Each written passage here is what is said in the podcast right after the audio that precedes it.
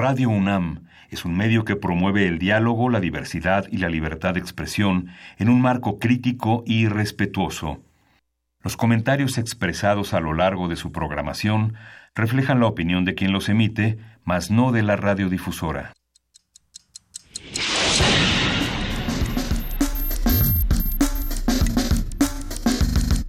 Primer movimiento. El mundo desde la universidad.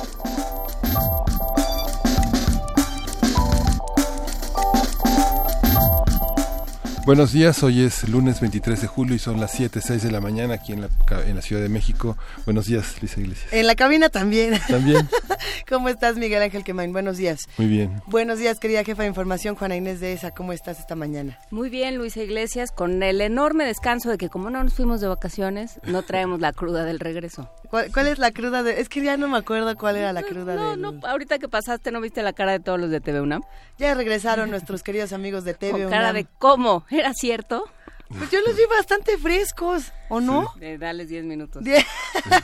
Hoy regresa TV UNAM aquí en primer movimiento. Les agradecemos que hayan sido tan pacientes estos seres que hacen comunidad con nosotros y que nos escribían. ¿Y dónde está TV UNAM? Aquí está, ya regresó. Ni se sintió, ¿o sí? No. Bueno, yo ya no, sé cuántas cuántas semanas han pasado y qué tanto ocurrió, por lo menos este fin de semana que nos fuimos. Hay muchísimas noticias, Miguel Ángel, ¿con cuál comenzaríamos? Sí, bueno, ya se definen más con más claridad el rostro del gabinete tanto de Andrés Manuel López Obrador como el de Claudia, el de Claudia Sheinbaum. Fue muy interesante el nombramiento de un comisionado específicamente para la para la reconstrucción y justamente es una comisión que se crea con un ánimo de transversalidad para empujar desde todas las secretarías y no en esfuerzos aislados este toda esta toda esta tarea que va a ser muy importante sobre todo por lo que está colgado con pinzas y que no se ve como desastre pero es el desastre inminente vamos a ver qué tanto sucede. Y bueno volvió la, la violencia política de varias formas y en varios lugares del país. En Jalisco en Michoacán eh, se apuntan hechos de violencia hacia eh, candidatos electos entonces, bueno, esa parte de la elección, a pesar de que hay partes de la elección que nos pueden parecer bien, que podemos calificar bien, hay ese otro lado, el de la violencia política, que todavía nos queda por resolver, que evidentemente no únicamente se trata de un problema electoral, se trata de un problema social, político, económico y eh, pues que puede ser abordado desde muy distintas disciplinas y a eso nos dedicaremos. A eso nos dedicaremos. Eh, alrededor del mundo ocurren otros otras cosas interesantes y otras otras peleas interesantes. Al parecer eh, si bien estábamos hablando hace unos momentos de lo que está ocurriendo en Irán con este terremoto que dejó eh, hasta ahora 337 heridos eh, hay otros terremotos en Irán y uno de ellos es el que está ocurriendo en esta pelea entre los presidentes tanto el de Estados Unidos como el de Irán.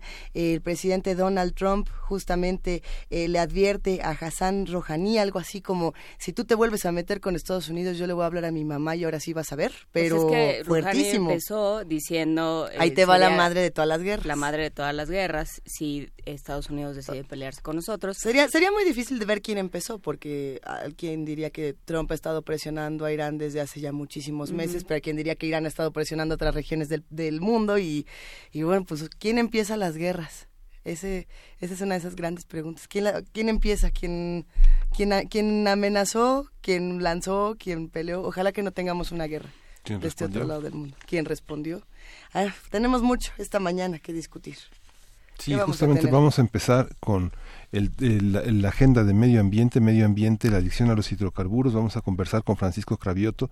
Él coordina la Oficina de Incidencia del Consejo Mexicano para la Silvicultura Sostenible y vamos a hablar sobre estas eh, esta, esta, esta fe en que lo, lo, lo renovable eh, continuará, continuará eternamente. ¿no? Tendremos también 10 áreas en 10 secciones. Así es, volvió Carmen Porque Ferrá. usted lo pidió.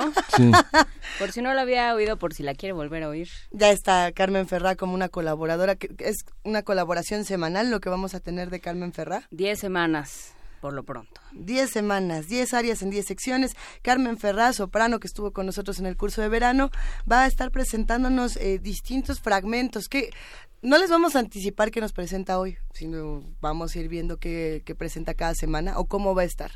Pues como tú quieras, Luisa. Como yo quiera. ¿Es sorpresa o no es, es lo único que les vamos a decir. Órale, con eso nos quedamos. Tenemos más. Tenemos más, en la nota nacional tenemos Oaxaca y sus conflictos por la tierra.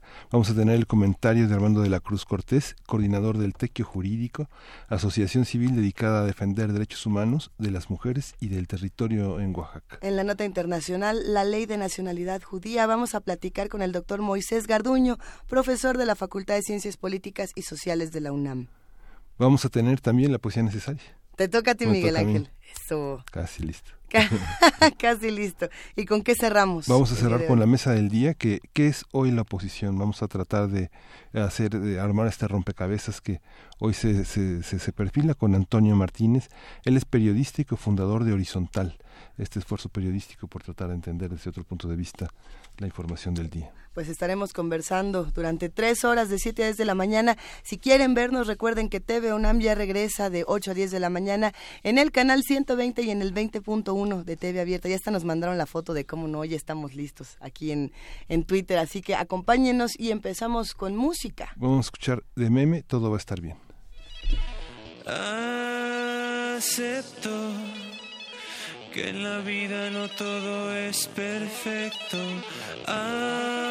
Acepto que vine todo lleno de defectos. Soy efecto del ruido que traigo dentro. Acepto que no es tan fácil el trayecto.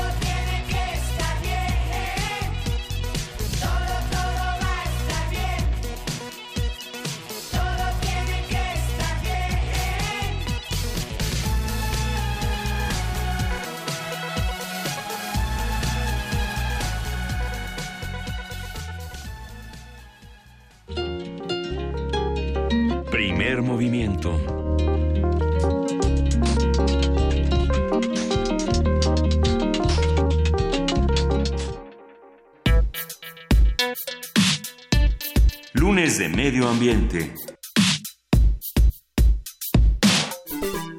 El desarrollo económico de México ha dependido en gran medida del sector energético dominado por las fuentes de energía no renovables. Las fuentes energéticas de mayor impacto al ambiente son el carbón mineral y los hidrocarburos, que impactan principalmente al agua, a los suelos y a la vida silvestre. En la sesión extraordinaria 32 de la Comisión Nacional de Hidrocarburos se informó que las reservas totales, o, 3P, que es la suma de las reservas probadas, probables y posibles del país, cayó de 25.900 a 25.500 millones de barriles de petróleo crudo, equivalente al sumar todas las reservas de hidrocarburos. En marzo pasado se dio a conocer que las reservas probadas de, hidrocarburos en nuestro país se ubicaron en 8.484 millones de barriles de petróleo crudo, equivalente al primero de enero del 2018. Es decir, que cayó 7.4% en relación con el volumen del 2017, lo que significa una disminución de 67.6 ay, 67.6 mil barriles de crudo, petróleo y gas. Eh, estos números parecen de pronto un tanto inexplicables, pero aquí los vamos a tratar de descifrar entre todos. Vamos a conversar sobre las fuentes de energía, cómo han ido cambiando, cómo los problemas que traen consigo los combustibles fósiles y las decisiones tendrán que tomarse en el próximo sexenio muy en serio. Está con nosotros ya Francisco Cravioto, él es coordinador de la Oficina de Incidencia del Consejo Mexicano para la Silvicultura Sostenible. Buenos días, Francisco. Muy buenos días, ¿cómo están? ¿Qué te dicen estos datos? Pues bueno, este, los datos son alarmantes, pero no son nuevos. Este, desde hace ya más de 20 años se sabe pues que las reservas este, petrolíferas de México están en franco declive, pues comentaban pues este del total de, de, reservas a lo que representa pues las reservas 3P, que son las reservas este probadas. Esto es que hay un 95% de probabilidad de que en, precisamente en esos yacimientos se encuentre el hidrocarburo la cifra de estas este, reservas, como bien decían, 25.500 y una caída pues estrepitosa, pues es alarmante.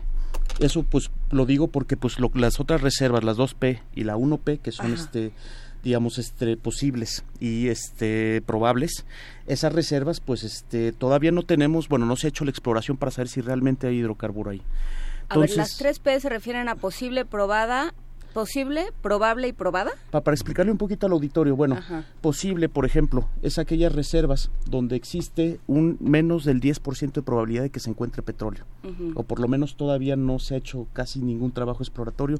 Entonces se sabe que hay yacimientos, pero no se sabe si hay algo ahí. Es el caso, por ejemplo, de aguas profundas en el Golfo de México, donde todavía no se han encontrado, no se ha extraído un barril de petróleo hasta la fecha. Tenemos después las reservas, este decíamos, posibles, después probables, que son aquellas que se encuentran entre el 10% y el 90% de probabilidad de encontrarse, pues digamos aquí ya se ha realizado un poco de este labor de exploración. Y por último, probadas. Son aquellas que después de una inversión cuantiosa por parte de petróleos mexicanos particularmente, mucho más que las empresas privadas que han este, recibido contratos este, a partir de la reforma energética, este, se ha logrado determinar que el hidrocarburo está ahí, pues, y que pues este hay, digamos, dependiendo de las condiciones, es fácil o difícil, difícilmente explotable, pero por lo menos se sabe dónde está y cuánto es. Entonces, este, esta es la situación ahorita de México. Digamos, reservas en franco declive y pues este, nosotros todavía con un modelo totalmente dependiente, tanto en términos de generación de electricidad como de movilidad, como de incluso de producción de alimentos, seguimos siendo un país completamente dependiente de los hidrocarburos. ¿Por qué menciono producción de alimentos? Porque también los fertilizantes, pues, por lo menos en el modelo que tenemos actualmente para abastecernos de alimentos, pues casi todos ellos vienen, se utilizan grandes cantidades de fertilizantes provenientes de los hidrocarburos. Hay, hay muchas voces que han dicho no importa que nos moviéramos de modelo y de cualquier manera continuaría esta adicción porque hasta para hacer otros modelos eh, de energéticos tendríamos que hacer uso de lo mismo es cierto o no, o si, o si hay una manera, digamos, de, de saltar a, otros modelos en este país. Creo que es este una pregunta capciosa, pues, o sea, por supuesto que sí se necesita, digamos, hacer una inversión cuantiosa para transitar a, otro modelo, pues, pero eso no debe ser un impedimento para llevar a cabo. otro modelo. Exactamente, exactamente. Ahora bien, hay este algunas discusiones, particularmente si nos metemos al tema energético. Este, hay quienes dicen que, por ejemplo, el paso hacia pues un modelo energético limpio o más bien renovable, pues este con base en energías renovables debe de pasar forzosamente por la producción de electricidad a partir de este bueno se apuesta por ejemplo por plantas de ciclo combinado. Que las plantas de ciclo combinado son termoeléctricas que aprovechan el gas natural o gas metano pues entonces, este se dice, bueno, apostémosle ahorita a las plantas de ciclo combinado, que de hecho fue, digamos, lo que hicieron los gobiernos tanto de Felipe Calderón como de Enrique Peña Nieto. Y bueno, observando pues un poquito la, agenda 2018 que Alfonso Romo pues redactó, digamos, este, ahora sí que para el gobierno entrante de Andrés Manuel López Obrador, parece ser que esa también es la apuesta de, de López Obrador. No es la única apuesta, pero es un componente importante. Entonces, este ciclo combinado como modelo pues para continuar generando energía. Es cierto, por ejemplo, que este, la combustión del ciclo combinado genera menos gases de efecto invernadero que la combustión de cualquier otro hidrocarburo, ya sea carbón, coque, este, combustóleo, diésel, este, gasolina incluso. En fin, el metano genera menos emisiones de gases de efecto invernadero. Lo que no se toma en consideración es que sí genera gases, gases de efecto invernadero. De hecho, por ejemplo, la reforma fiscal de 2013 exenta al metano de hay un impuesto a los hidrocarburos, pues a las emisiones de, gases de efecto invernadero que, entró en, empezó a funcionar en el país a partir de 2013 y exentó por alguna razón a este digamos a la, a la producción de energía eléctrica a partir de gas metano. Este, esto asumiendo que el gas metano es una energía limpia, no es cierto, también contamina, también emite dióxido de carbono a la atmósfera y lo más grave de todo es lo siguiente, que si nosotros nada más estamos observando el punto de la combustión del metano, bueno, parece que las emisiones están controladas, pero si empezamos a observar desde el punto de extracción, transporte, almacenamiento, plantas regasificadores, este, cuando se lleva pues en buques de un lado a otro, de un continente a otro, pues, y pues hasta el punto en el cual llega a las plantas de ciclo combinado y, se quema el, el gas metano, en todo este proceso hay cuantiosas fugas de metano. El metano, cuando se emite a la atmósfera, tiene un efecto invernadero 81 veces superior al dióxido de carbono. Entonces, cualquier ganancia que se pueda dar al momento de la combustión se, perdió en las fugas. Se perdió con creces, sí, exactamente en las fugas, en, solamente en términos de emisiones de gases de efecto invernadero. Eh, yo creo que eh, es interesante tu planteamiento de ponerlo como adicción a los hidrocarburos. Em, no solo a los hidrocarburos, sino también a la energía, digamos, a la energía eléctrica. O sea, ya vivimos en una sociedad que necesita constantemente eh, estar un enchufe. O sea, así está planteada el progreso y la civilización con todas las comillas del mundo y con todos los asegúnes que pueda tener eh, que puedan tener ambos conceptos ¿Qué, eh, cómo contrarrestar eso porque no hay eh, no hay reservas energéticas que alcancen ciertamente no, no las hay incluso por ejemplo se estima y esto hay que tenerlo en consideración no, no, recuerdo ahorita el nombre del estudio, pero se mencionaba que, por ejemplo, para que Estados Unidos cubriera su demanda energética a partir solamente de eólicas y solares, tendría que cubrir prácticamente su superficie continental con este tipo de generadores. Entonces, ¿es el problema la fuente de energía?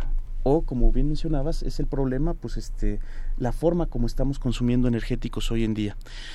Yo creo que el primer paso para transitar a un nuevo modelo es, es revisar este, digamos, en términos de eficiencia energética, cuál es la energía que realmente necesitamos. Pongo un ejemplo muy concreto. este, en el caso de las presas del río Grijalva, claro, aquí no estamos hablando de hidrocarburos, pero bueno, pongamos ese ejemplo. Las cuatro presas del río Grijalva que abastecen, bueno, en un momento dado fueron uno de los megaproyectos energéticos más grandes del país.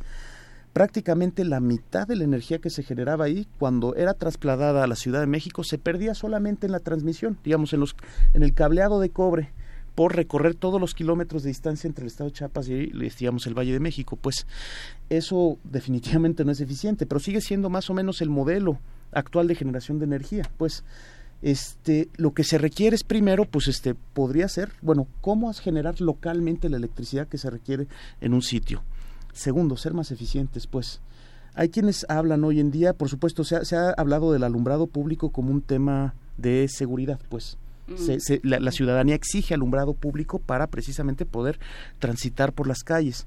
Pero actualmente vivimos en una situación este, universal de contaminación pues, este, visual. lumínica. Lumínica, este, brutal. Pues no existe el cielo estrellado en prácticamente todas las aglomeraciones humanas del mundo. Y esto no tiene, o sea, uno podría decir, bueno, pues ¿qué, pasa si están los focos prendidos? No, esto no tiene consecuencias alguna, no, sí tiene consecuencias sobre patrones migratorios, sobre hábitos de especies nocturnas, sobre, en fin, y además, pues el, el simple hecho de que se aparece el paisaje estelar, pues, que es este, claro. podríamos estar considerando formas más eficientes de buscar primero la seguridad de la ciudadanía, y segundo pues este cómo iluminar pues este nuestras propias casa habitaciones pero bueno de ahí nos vamos a, toda una serie de procesos. Por supuesto el consumo industrial de energía es brutal.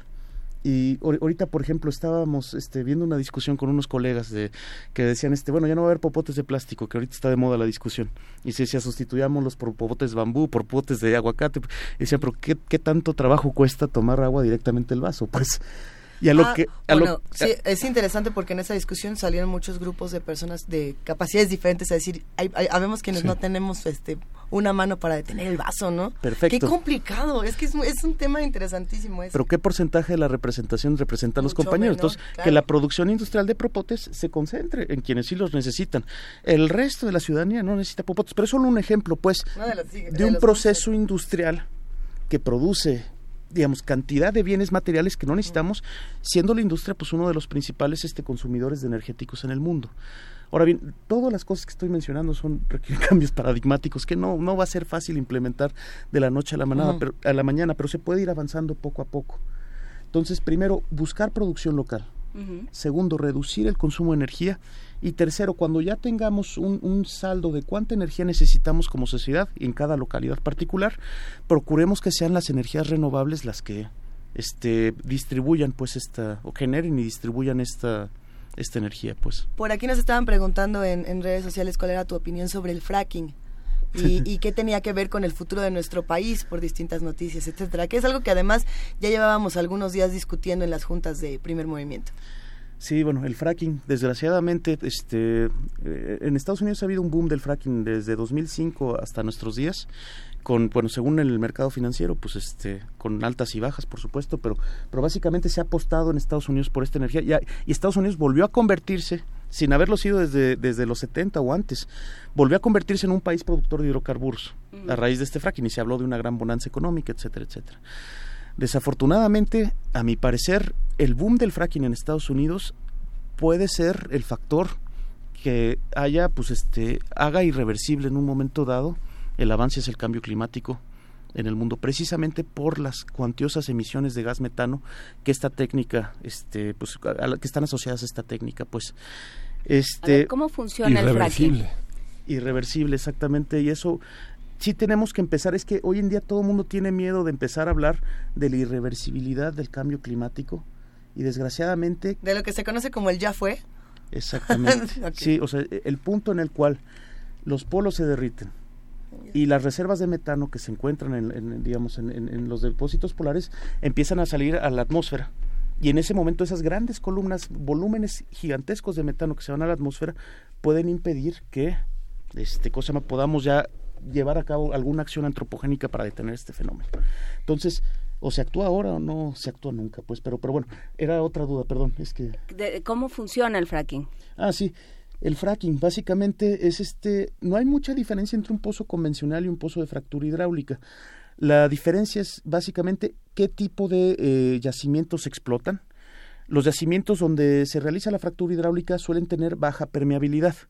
Este, pueden ser yacimientos convencionales. No me voy a poner a explicar ahorita la diferencia entre convencionales y, conven y, no convencionales, porque inclusive no solamente es muy técnico, sino que requeriría una gráfica para que el auditorio me pudiera entender. Uh -huh. Baste decir que unos, los, los no convencionales son rocas porosas y en esas pequeñas porosidades se encuentran atrapadas partículas de gas y de petróleo, pues. En cambio, en los yacimientos convencionales, baste pues explicarle al auditorio que es como una gran bolsa de hidrocarburos donde, otra vez utilizando el mismo ejemplo, utilizamos unos cuantos popotes, unas cuantas perforaciones y sale con mayor facilidad, no con total facilidad, pero con mayor facilidad el hidrocarburo a la superficie. Como en el otro caso se encuentra el hidrocarburo atrapado en la roca, se ha ideado un método a partir del cual se inyecta a presión una solución de agua con entre 650 y 990 sustancias químicas. La cantidad de sustancias químicas varía según el tipo de yacimiento que se esté explotando, pero esta solución se inyecta eh, a presión.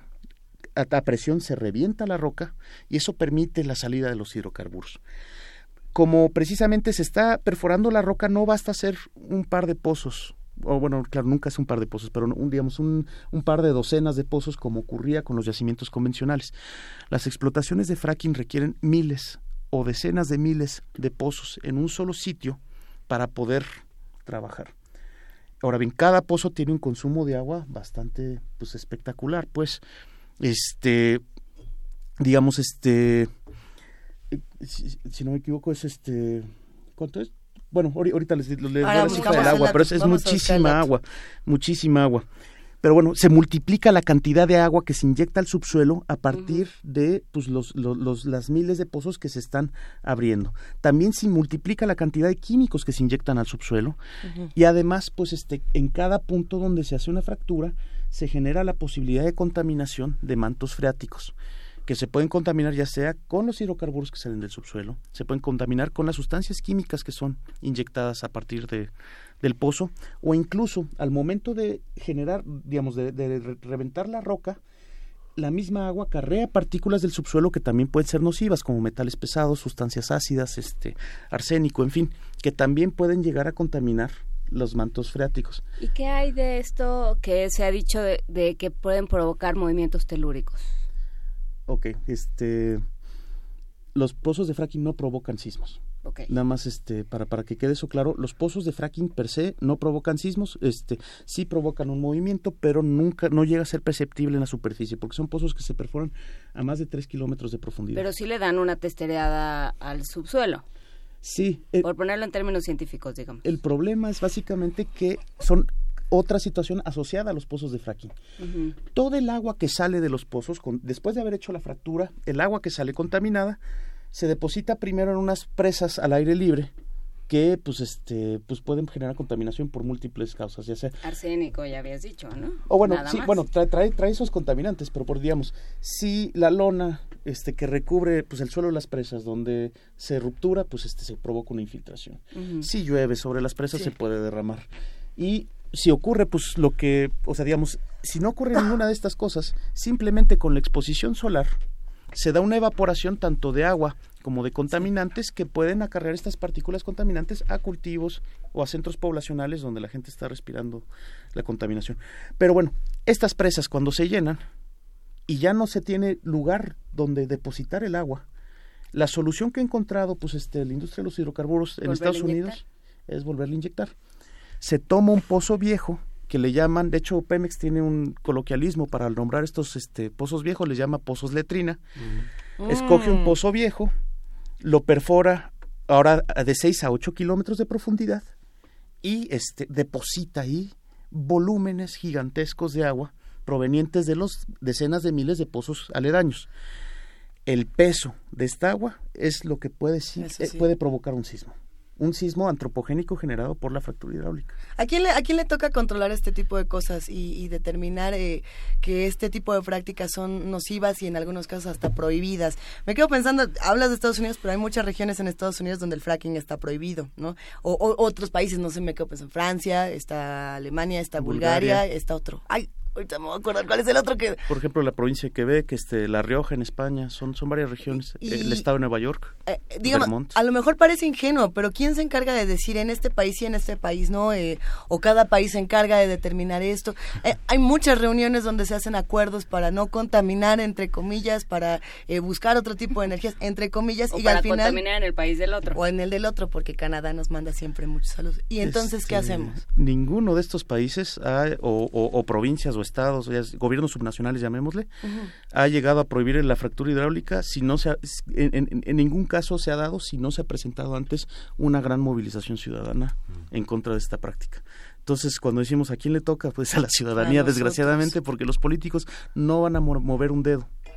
Actualmente, por ejemplo, en México con la reforma energética se creó una nueva Agencia de Seguridad Industrial y Protección del Medio Ambiente en el sector de hidrocarburos, que es un nombre enorme que lo redujeron a la ASEA, este, esta SEA pues es una agencia nueva que desgraciadamente no aporta nada nuevo porque sus, digamos duplica funciones que ya hacía la Semarnat y ya hacía la Profepa. Entonces, en una sola agencia se juntan, por ejemplo, emite regulación, este, este, emite los permisos, bueno, otorga los permisos, este, realiza las inspecciones y además sanciona. Entonces hay un evidente conflicto de interés ahí. Pues este, estas funciones están separadas para cualquier otro tema medioambiental, están separadas entre la Semarnat y la Profepa. En el caso de la SEA las juntaron en una sola agencia que probablemente, bueno, en opinión, mi opinión humilde, no debería de existir, pues. Pero la SEA actualmente ha generado toda una serie de lineamientos sobre cómo se debe practicar la fractura hidráulica en México. Para pues un colectivo al que yo pertenezco, que es la Alianza Mexicana contra el Fracking, nos parece que no se debe regular la práctica, lo que se debe es de prohibirla, prohibirla aquí en México. Pero bueno, entonces te dirían, perfecto, y entonces ahora de dónde van, de dónde vamos a sacar energía. La prohíbo, dime qué hacer. ¿Qué pasa con la energía nuclear? Porque sistemáticamente hablamos de estos temas y nos dicen, bueno, pero es que ahí está la energía nuclear que es muy limpia. No la satanicen, pero a la vez no la. Francisco Cravioto se, se pesca los cachetes. Qué bueno que todavía no estamos en eh, Hemos tenido muchas pláticas muy controvertidas porque hay muchos que han venido aquí a defender a las energías nucleares y muchos que han venido a decir que pues tampoco, que no. ¿Cuál es tu postura? Partimos del punto de no, o sea, nuestro consumo de energía eh, y nuestra em, demanda de energía es desmedida. No hay oferta, no hay posibilidad, no hay yacimiento secreto que nos alcance para la, para la, el requerimiento energético que tenemos ahorita. ¿no? Partamos de ese punto. Pero ¿qué pasa con la energía nuclear? Bueno, tenemos aquí este, desde la reforma energética también, cuando salió la ley de la ley de la industria eléctrica en México, en las definiciones de la ley, no sé si es el artículo séptimo, pero por ahí está el principio de la ley, está, digamos, se define lo que es una energía limpia. Y en energía limpia metieron tres categorías que definitivamente no lo son. Una de ellas es este oh, las plantas de ciclo combinado con base en gas metano. Otra es este la energía nuclear y la tercera son las grandes hidroeléctricas. Ninguna de estas tres energías es limpia. Y, hay que diferenciar, ahora sí que desgraciadamente ya nos ganaron legalmente el término energía limpia y hay que diferenciarlo del término energía renovable, pues donde entran pues este solar, eólica, geotérmica, maremotriz todo esto en baja escala y con distribución local, porque si llegamos a una monstruosidad como lo que está ocurriendo ahorita en el istmo de Tehuantepec, eso también pues es una afectación grave a las poblaciones, pero bueno. Para los que nos escuchan, podemos hacer un brevísimo resumen de cuál es la diferencia justamente entre energías limpias y energías renovables. ¿Legalmente? Híjole. Pues, pues una de trabajo. O sea, como para poderlo nosotros diferenciar y podernos pelear en donde nos tengamos que pelear. Ok, energía limpia, básicamente es lo que el Estado mexicano considera como, este, básicamente una energía que tiene un bajo impacto medioambiental. Esto no necesariamente es cierto, pero para efectos legales esto implica que este tipo de energías podrían llegar a recibir apoyos, subsidios, o, este, o debería favorecérsele con respecto. el, único problema es que es el único parámetro para, para el cual se define una energía limpia de una del que no lo es, es, es la emisión de gases de efecto invernadero, como si ese fuera el único contaminante que hay. Y eso, regresando al tema de las energías nucleares, ¿cómo lidiamos con los desperdicios nucleares? Mal.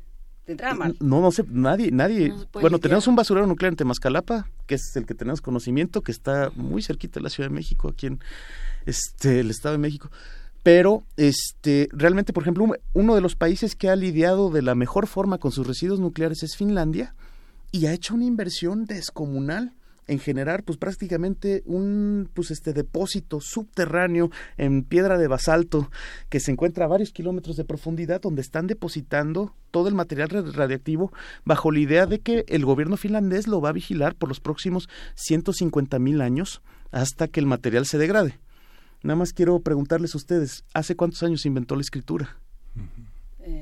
Fue hace seis, cinco mil años, más o menos. ¿Cómo puede garantizar el gobierno finlandés que va a vigilar los depósitos los próximos 150 mil años? Pues, entonces, este, la contaminación y, bueno, eso con respecto al manejo de residuos en las condiciones óptimas de eh, generación de energía nuclear donde no hay accidentes cuando ya hablamos de accidentes, pues bueno, este, tenemos ya gran, tres grandes tragedias internacionales que son Three Mile Island en Estados Unidos, Chernobyl en, en, lo que actualmente es Ucrania, antes Unión Soviética, y pues Fukushima en Japón, que nos han demostrado que pues la, energía nuclear es demasiado riesgosa como para que esta sea la apuesta. Pero todos van a decirlo en, nuestro auditorio, bueno, es que no nos das oportunidad de, apostarle a nada, ¿no? A nada. Yo creo que sí, renovables. Mm. Les digo, renovables es este la opción pero, pero antes que nada es renovables con distribución local. Es tratemos de encontrar un modelo donde cada barrio, cada comunidad genere su propia energía y sea la administradora de su propia pues procesos de generación de energía, pues hoy en día, bueno, vivimos bajo el paradigma del siglo XX de las grandes megadesarrollos donde dice, va, esta presa gigantesca que va a generar este, electricidad para este lado, esta gran planta termoeléctrica de, con base en carbono, combustióleo, o la gran planta nuclear, ya dimos el salto y somos potencia nuclear también, ¿no? dice, no, o sea, la apuesta siempre debe ser, pues, este, ¿por qué no unas cuantas celdas fotovoltaicas en, la, en el techo de cada quien? Y pues de ahí partamos y después el excedente que no podamos generar de ahí, gran parte de la población del mundo vive a las orillas del mar. La, la, energía maremotriz ha sido una gran opción. Países como Portugal hoy en día generan más del 10% a partir de, la, de, su demanda, pues a partir de energía maremotriz.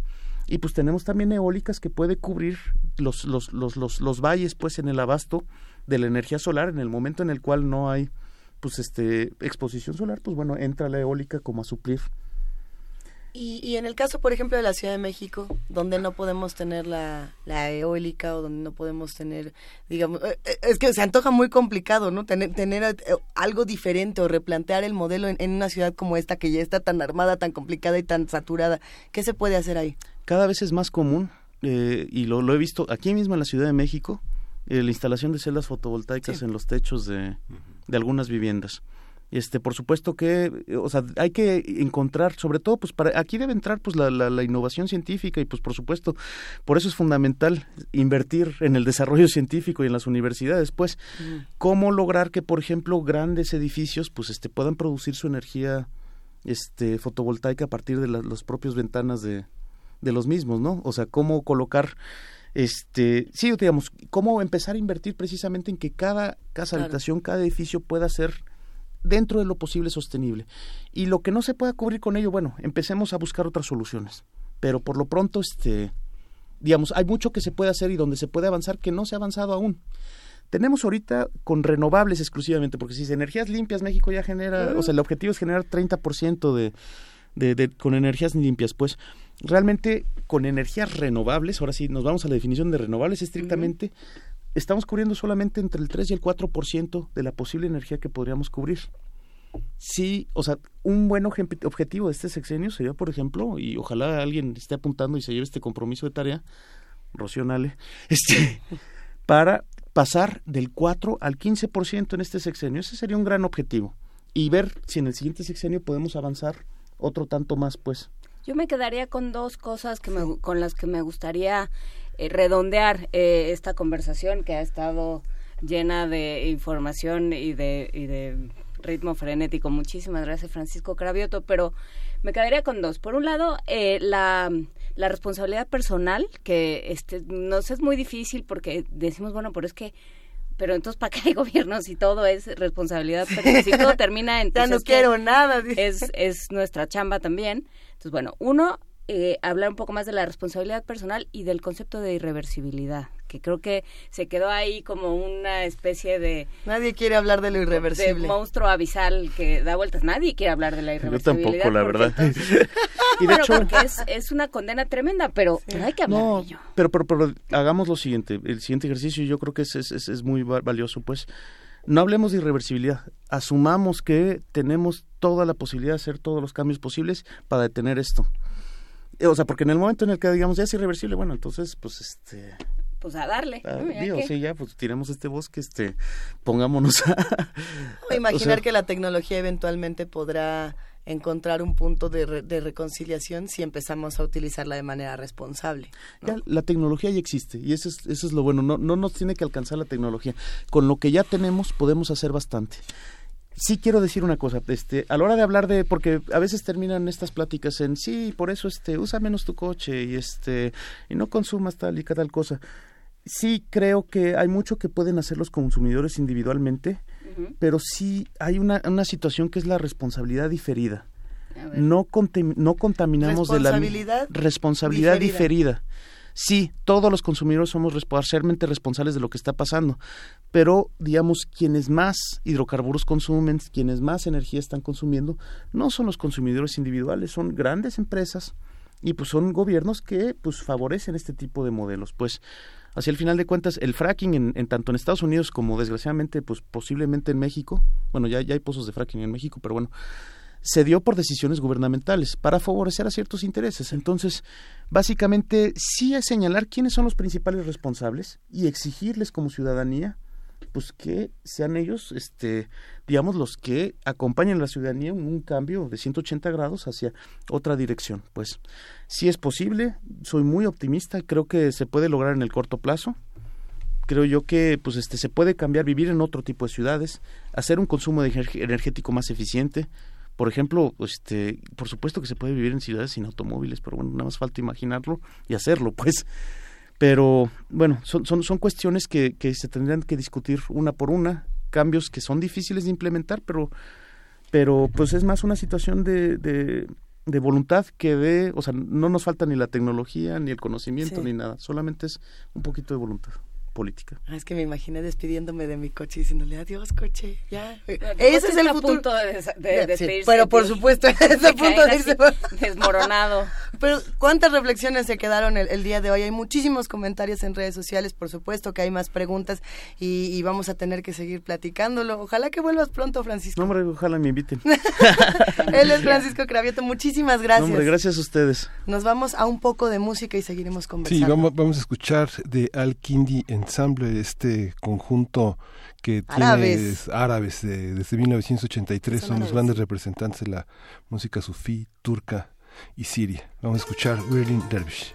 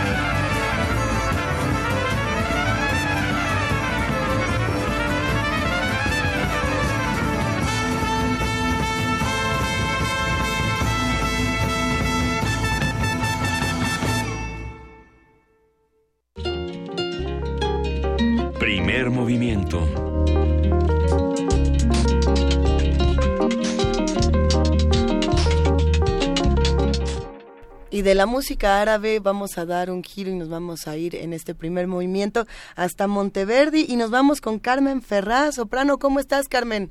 Hola, muy buenos días, muy bien, gracias. a ustedes? Qué gusto escucharte. Ya te extrañábamos y solo habían pasado dos días. Yo también ya los extrañé. Claudio Monteverdi, querida Carmen. Sí, Monteverdi, quise iniciar por el principio, justamente. Cuéntanoslo todo.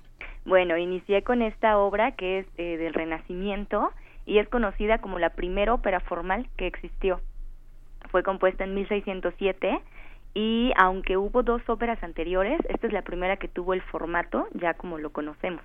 Entonces eh, eh, es bastante bastante conocida, todavía se representa en la actualidad y bueno es este muy buen parámetro para para comenzar. Quiero que prestemos atención eh, en la música porque Monteverdi siempre tuvo en mente que la música debería de conmover al hombre e intentaba expresar los más profundos sentimientos a través de la música. Entonces es, es una eh, música que alterna muchos sentimientos, sube, baja, es bastante profunda y bueno, él buscaba siempre la, la expresión de la, de la emoción humana, ¿no? Y en estas épocas eh, se le daba prioridad al texto y él fue el primero que quiso trabajar en conjunto con la música, eh, dándole un poco de más importancia a la música. Entonces hizo orquestaciones este, inusuales en su época, ¿no? Utilizó 40 instrumentos y bueno, la gente sí, sí lo, recibió con, con un poco de, de temor, pero agradó bastante y gracias a esto es que se consolida el género. El género de la ópera como esto que mezcla eh, una cierta forma de cantar y la música y un libreto. Exactamente, tal cual. ¿Y qué es lo que requiere Monteverdi de los cantantes? ¿Qué tiene un cantante que hacer, que saber para poder cantar un área de Monteverdi? Aquí la voz está impostada, claro que sí. Sin embargo, eh, no vamos a escuchar tantos ornamentos, bueno, no ornamentos, sí hay ornamentos. La voz no es, ¿se acuerdan que manejamos el vibrato? Hablamos del vibrato, aquí el vibrato no es tan pesado y las voces no son tan tan pesadas y tan dramáticas, no, la voz es bastante más controlada. Es todavía una ópera muy incipiente. Por así decirlo. O sea, está empezando apenas eh, lo que hoy, eh, lo que iba a, a desarrollarse como algo mucho más complejo que requería más de los cantantes. Exactamente. Exactamente. Esto se conoce como, a veces lo han catalogado como renacentista tardío o barroco temprano, porque justamente porque hubo dos óperas antes, pero eh, realmente en estilo es ópera de, renacimiento y sí, las voces son bastante mm, no planas, pero sí como como lo dijiste, un poco incipiente, este, comparándolo con, con las cosas que le siguieron. ¿Y cuál es el argumento de la ópera? Es Orfeo, ¿no? Orfeo, sí. Este argumento es, es acerca de Orfeo y Euridice, solo se basa en eso, donde nos cuenta la historia eh, de Orfeo y Euridice que están enamorados y se casan. Euridice era una ninfa, pero a Euridice la muerde una serpiente y fallece. Entonces Orfeo eh, baja al Hades a rescatar a su amada, ¿no? Tiene la intención de, de regresarla a este mundo y él tocaba la lira. Entonces, con, con su gracia y con su talento, baja y convence, este, convence a, varios personajes en todo su trayecto para que dejen regresar a Euridice. Sí se lo permiten, pero con la condición de que él no voltee jamás a ver este a su amada hasta que estén en la superficie. Y él aguanta, la encuentra, la rescata y suben y vuelven a, pasar este pues por demonios y peligros no en, su trayecto y él aguanta y no voltea y no voltea.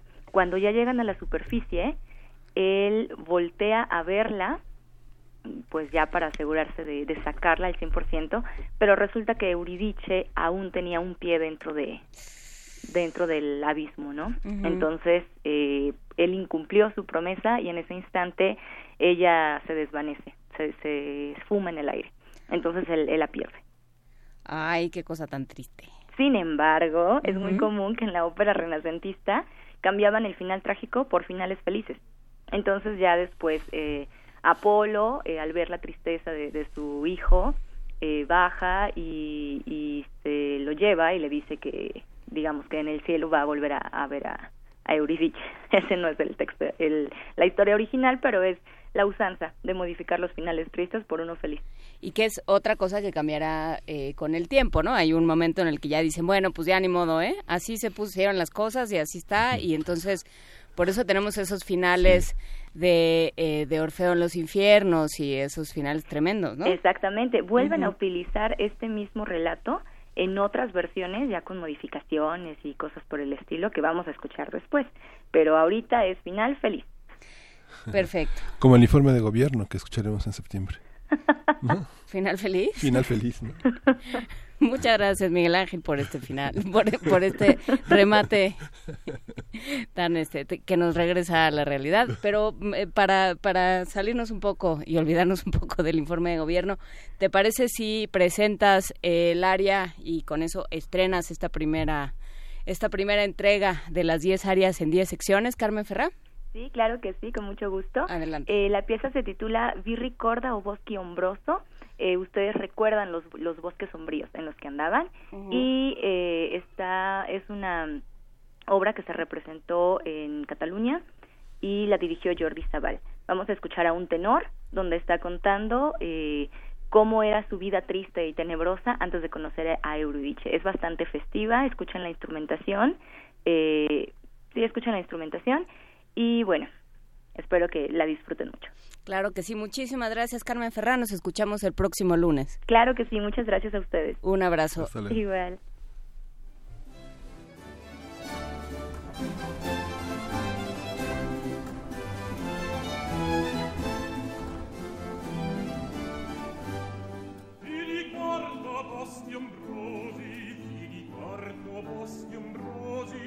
miei lunghi aspri tormenti, quando i sassi ai miei lamenti rispondean fatti pietosi.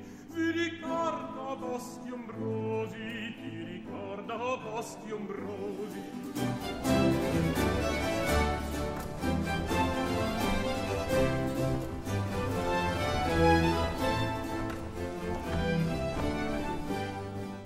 allor non vi sembrai non vi sembrai più d'ogni altro sconsolato or forgiundo un astil cangiato ed avvolto in festa i guai. Dite allor non vi sembrai più d'ogni altro sconsolato.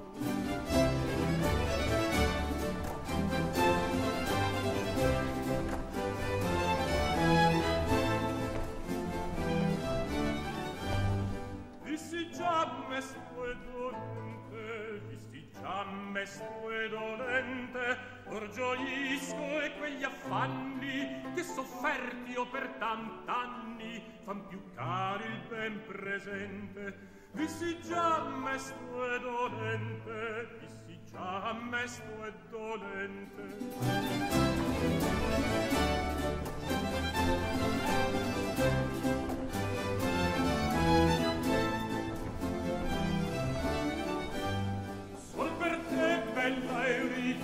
Euridice, se per te bella Euridice, benedico il mio tormento, dopo il dual vi è più contento, dopo il mal vi è più felice.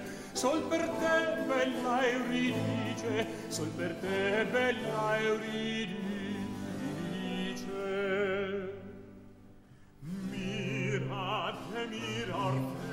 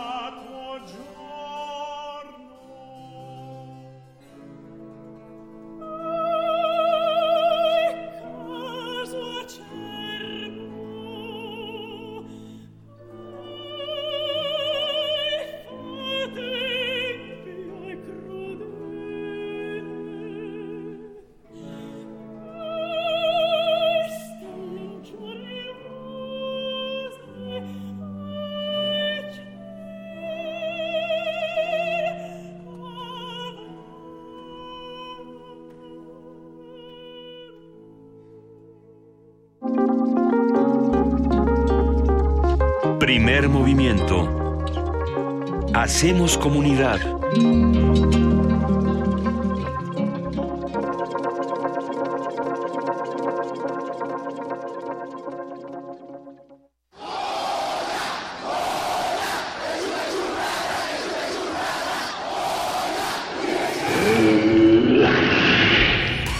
¿Te identificaste? Identifícate con Fundación UNAM y ayuda a becar a miles de alumnos universitarios. Súmate 5340-0904 o en www.funam.mx. Contigo hacemos posible lo imposible. Te invitamos al curso Historia de la lucha de las mujeres por sus derechos en México. Imparte la doctora Patricia Galeana. Sala Carlos Chávez del Centro Cultural Universitario. Los días 6, 7, 13 y 14 de agosto. De las 18 a las 20 horas. Informes en www.grandesmaestros.unam.mx. El cupo es limitado. Inscríbete ya. Invita el programa Grandes Maestros de Cultura UNAM. ¿De qué color eres? ¿No lo sabes? Tu papá siempre fue amarillo, pero tu mamá decidió por el verde. Tu abuelita es azul. Tus amigos son morados, pero tu profe cree que café es mejor, aunque la que te gusta es naranja. ¡Basta! Dejemos de vernos en colores y démosle un rostro humano a la política. Queremos escucharte. Suma tu voz a la nuestra. Entra a www.somoscomotu.mx. En el Partido Humanista, somos como tú. La exposición Revolución y Estabilidad en el Museo del Templo Mayor conmemora los 30 años del recinto y los 40 del proyecto arqueológico. Se pueden apreciar piezas como la escultura de Xutecutli, el centro chicahuastli de mármol verde, la olla del dios Tlaloc y la pieza Mimiscoa, las urnas funerarias de Tezcatlipoca y Mixcoatl, la pieza de la serpiente de fuego Siucoatl. La muestra Revolución y Estabilidad está abierta en el Museo del Templo Mayor Centro Histórico de la Ciudad de México. Me enteré en qué país vivía cuando entré a la universidad. Han pasado 50 años. Más de medio millón se calcula que es la cantidad de gente que asistió a esta manifestación. Ellos fueron el movimiento estudiantil. Más que ingenuidad, era un aislamiento. M68. Voces contra el olvido. Serie documental con nuevos testimonios de quienes participaron en el movimiento estudiantil. Eran cadáveres, un cuerpo encima de otro. Vi tres o cuatro este, montones de compañeros muertos dentro de la Plaza de las Tres Culturas. Todos los martes a las 10 de la mañana. 96.1 de FM. Radio UNAM. Experiencia sonora.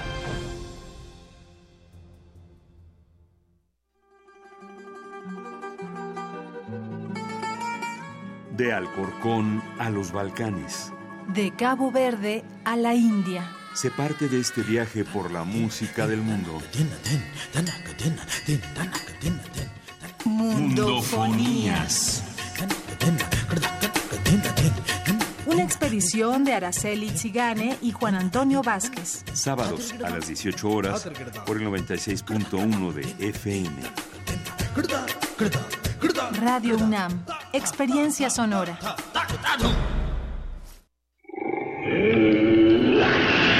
En la UNAM se escriben historias de éxito.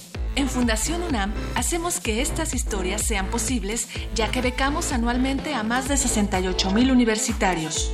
Súmate 5340-0904 o en www.funam.mx. Contigo hacemos posible lo imposible. Búscanos en redes sociales, en Facebook como Primer Movimiento UNAM y en Twitter como P Movimiento o escríbenos un correo a primermovimientounam@gmail.com. Hagamos comunidad. En este momento son las 8 de la mañana con 5 minutos. Esta es la segunda hora de primer movimiento. Y ahora no, no pudimos venirnos en pijama a trabajar, Miguel Ángel Quemain, Juan Inés de Sí, ni modo, ya regresaron, ya regresaron las, las, de las vacaciones administrativas toda la universidad y bueno, esperemos que sea, sea, sea esta cruda eh, ligera para todos los que regresan. Ah. Todos los que estuvieron toda la noche manejando. Les podemos, les podemos dar la solución perfecta, que es nunca se vayan. Nunca Miren se nosotros vayan. qué felices estamos. Qué frescos, nada arrugado. Nada. Los sanos y frescos. No, realmente nos da muchísimo gusto volver a TV UNAM en el canal 120 y en el 20.1 de TV Abierta. Eh, les habíamos contado que el equipo de TV UNAM se dio una necesaria vacación. A to- todo ser humano necesita de pronto un par de días para reposar. Eh, si en su trabajo no le dan vacaciones, hay que reflexionar qué está ocurriendo y exigir de vez en cuando Sí. un día. Y si usted es su propio jefe, de pronto dése un día para que no le dé el síndrome del burnout. Justamente Sí. esta idea eh, entre calvinista, salvaje, capitalista, y ya no sé eh, cuántas... Del eh, progreso, como lo decían al final de semana de la semana pasada. ¿Cuántas ideas de progreso tan equivocadas nos han llevado a pensar que el que toma vacaciones eh, pues es menos es flojo que el que nunca toma vacaciones? Pues evidentemente no. Nosotros, por supuesto, nos tomaremos vacaciones de manera escalonada. ¿Quién va primis? Creo que Este, yo voy tú, primis. Tú, luego yo. Ajá. Pero acuérdense que la próxima... y Miguel Ángel Ángel, ah, qué chido, ¿eh? Miguel Ángel que tiene un alma calvinista irreductible y que no sabe qué hacer de sí cuando no viene a trabajar, quién sabe cuándo se tome vacaciones. Vamos a hacer una, una carta en change.org o en alguna plataforma para que Miguel Ángel descanse y se tome vacaciones y reponga fuerzas. Quienes nos escuchan, quienes están haciendo comunidad con nosotros, les recordamos que estamos en arroba P en diagonal Primer Movimiento UNAM y en el teléfono 55 36 43 39. Ya estamos recibiendo sus mensajes, vamos a estar conversando con ustedes en un momento más, pero si no me equivoco, es el momento de nuestra nota nacional. Primer movimiento.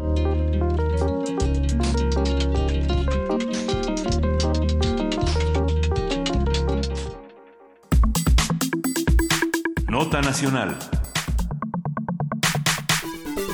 La semana pasada, habitantes de las comunidades de San Lucas, Izcotepec y Santa María Ecatepec del municipio de Yautepec, en Oaxaca, protagonizaron un violento enfrentamiento por un conflicto agrario que dejó un saldo de 13 personas fallecidas. La Fiscalía General del Estado de Oaxaca informó que integrantes de bienes comunales de Santa María Ecatepec supuestamente fueron atacados por los habitantes de San Lucas y Xotepec cuando ingresaron a la zona para realizar trabajos de limpia en un predio de 3.660 hectáreas de tierras que está en disputa desde hace más de 39 años.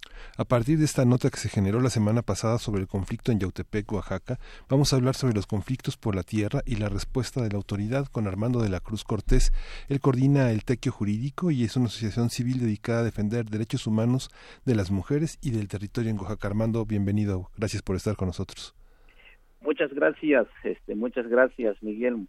Eh, pues gracias a ustedes por el espacio para pues conversar respecto a esta problemática, eh, pues derivado de la de la posesión de la tierra en comunidades agrarias. Cuéntanos, Armando, muy buenos días, gracias por tomarnos la llamada. ¿Qué es lo que pasó en Yautepec?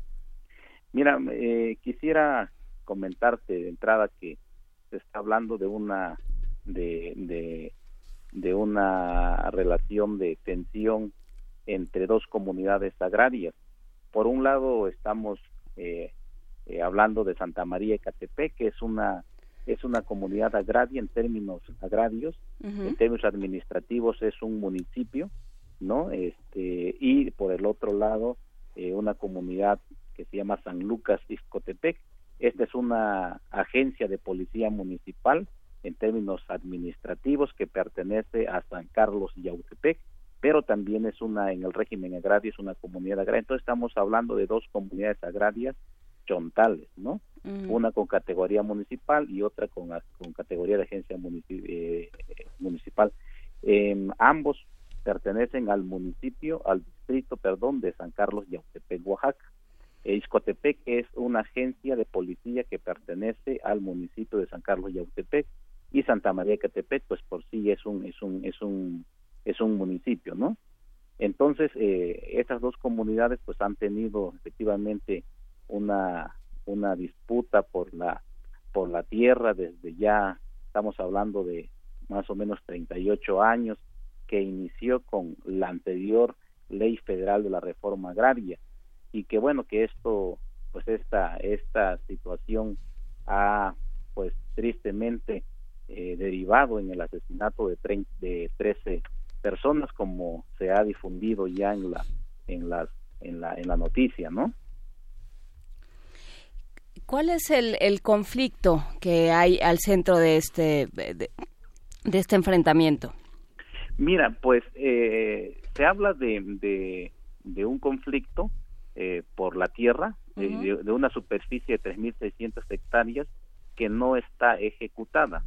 Es decir, eh, hay allí un procedimiento agrario por definir la, a quién corresponde la propiedad, la posesión de esta superficie de tierra y que incluso está en un litigio ante el tribunal que ha derivado también en diversas reuniones de, de, conciliación con la Junta de Conciliación Agraria, eh, con la Procuraduría Agraria, con la Secretaría General de Gobierno eh, y que bueno no no ha habido este avance significativo en ese sentido, ¿no? Entonces, este, ahí está de, de digamos de, de fondo esto.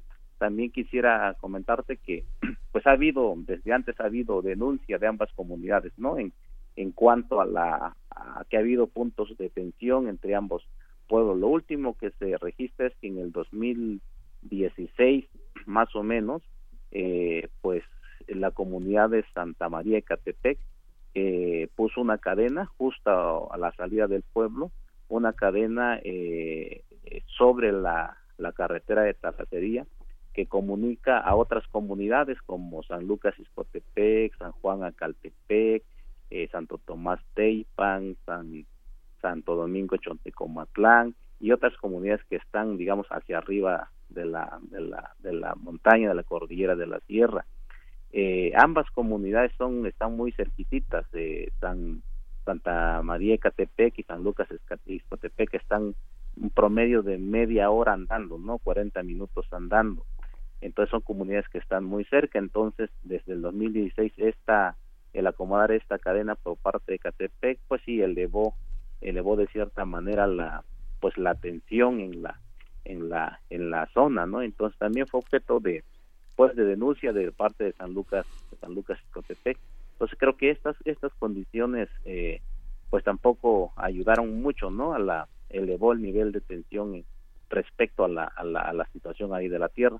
Por otro lado, creo que también la, el hecho de que se esté trabajando en, la, en una zona que aún no se declara por un tribunal eh, en resolución, también esto pues ha elevado no el nivel de, de tensión entre ambas comunidades y bueno ahora se tiene como resultado esta pues esta este asesinato para 13 13 personas no y bueno aún más se eleva la la, la tensión en ese sentido.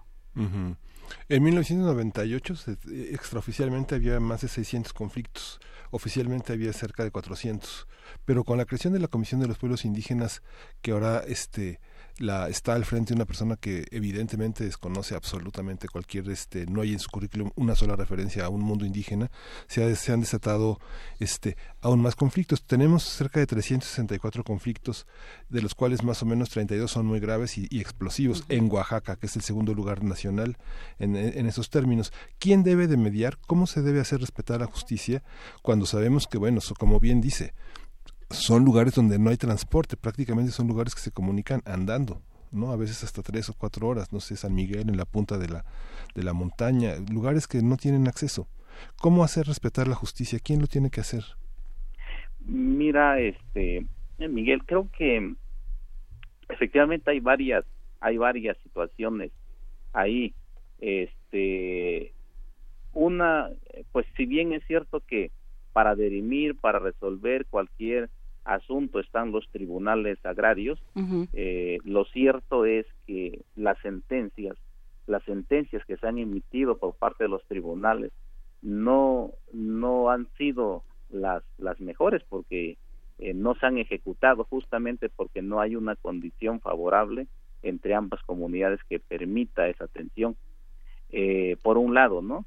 En el nivel interno, pues están los comisarios de bienes comunales, están los consejos de vigilancia, que son como las, vamos a decirle, como las instancias eh, directas en la comunidad que velan por la por el, el, seguimiento de la comunidad y también de la tierra. En ese sentido, yo creo que sí es importante la, la intervención de una instancia, que permita eh, pues un diálogo no solamente de, de autoridades o de órganos de representación agraria, sino tiene que implementarse a mi a mi manera de ver una una mm, intervención de asambleas asambleas que permite el diálogo de asambleas asambleas. Porque muchas veces cuando los acuerdos se hacen entre comisarios de bienes comunales o consejos de vigilancia cuando estos acuerdos llegan al seno de las asambleas pues simplemente son rechazadas o no son o no son respaldadas. Entonces creo que debe haber una metodología de intervención que permita un diálogo de asambleas a asambleas. Por supuesto que esto puede resultar más complicado, más difícil, pero a mi manera de ver puede ser mucho más efectiva.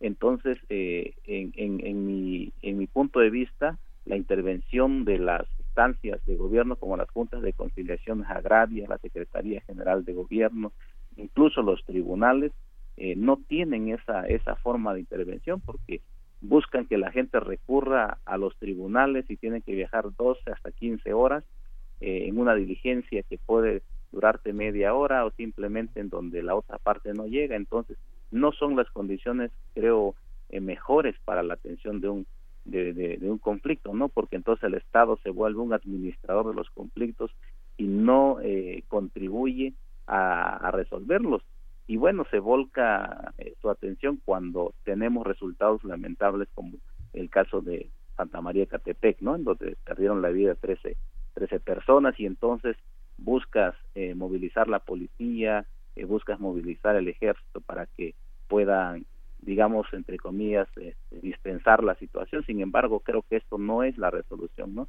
Se tiene que buscar otros mecanismos que permite el diálogo de comunidad a comunidad, de asambleas a asambleas.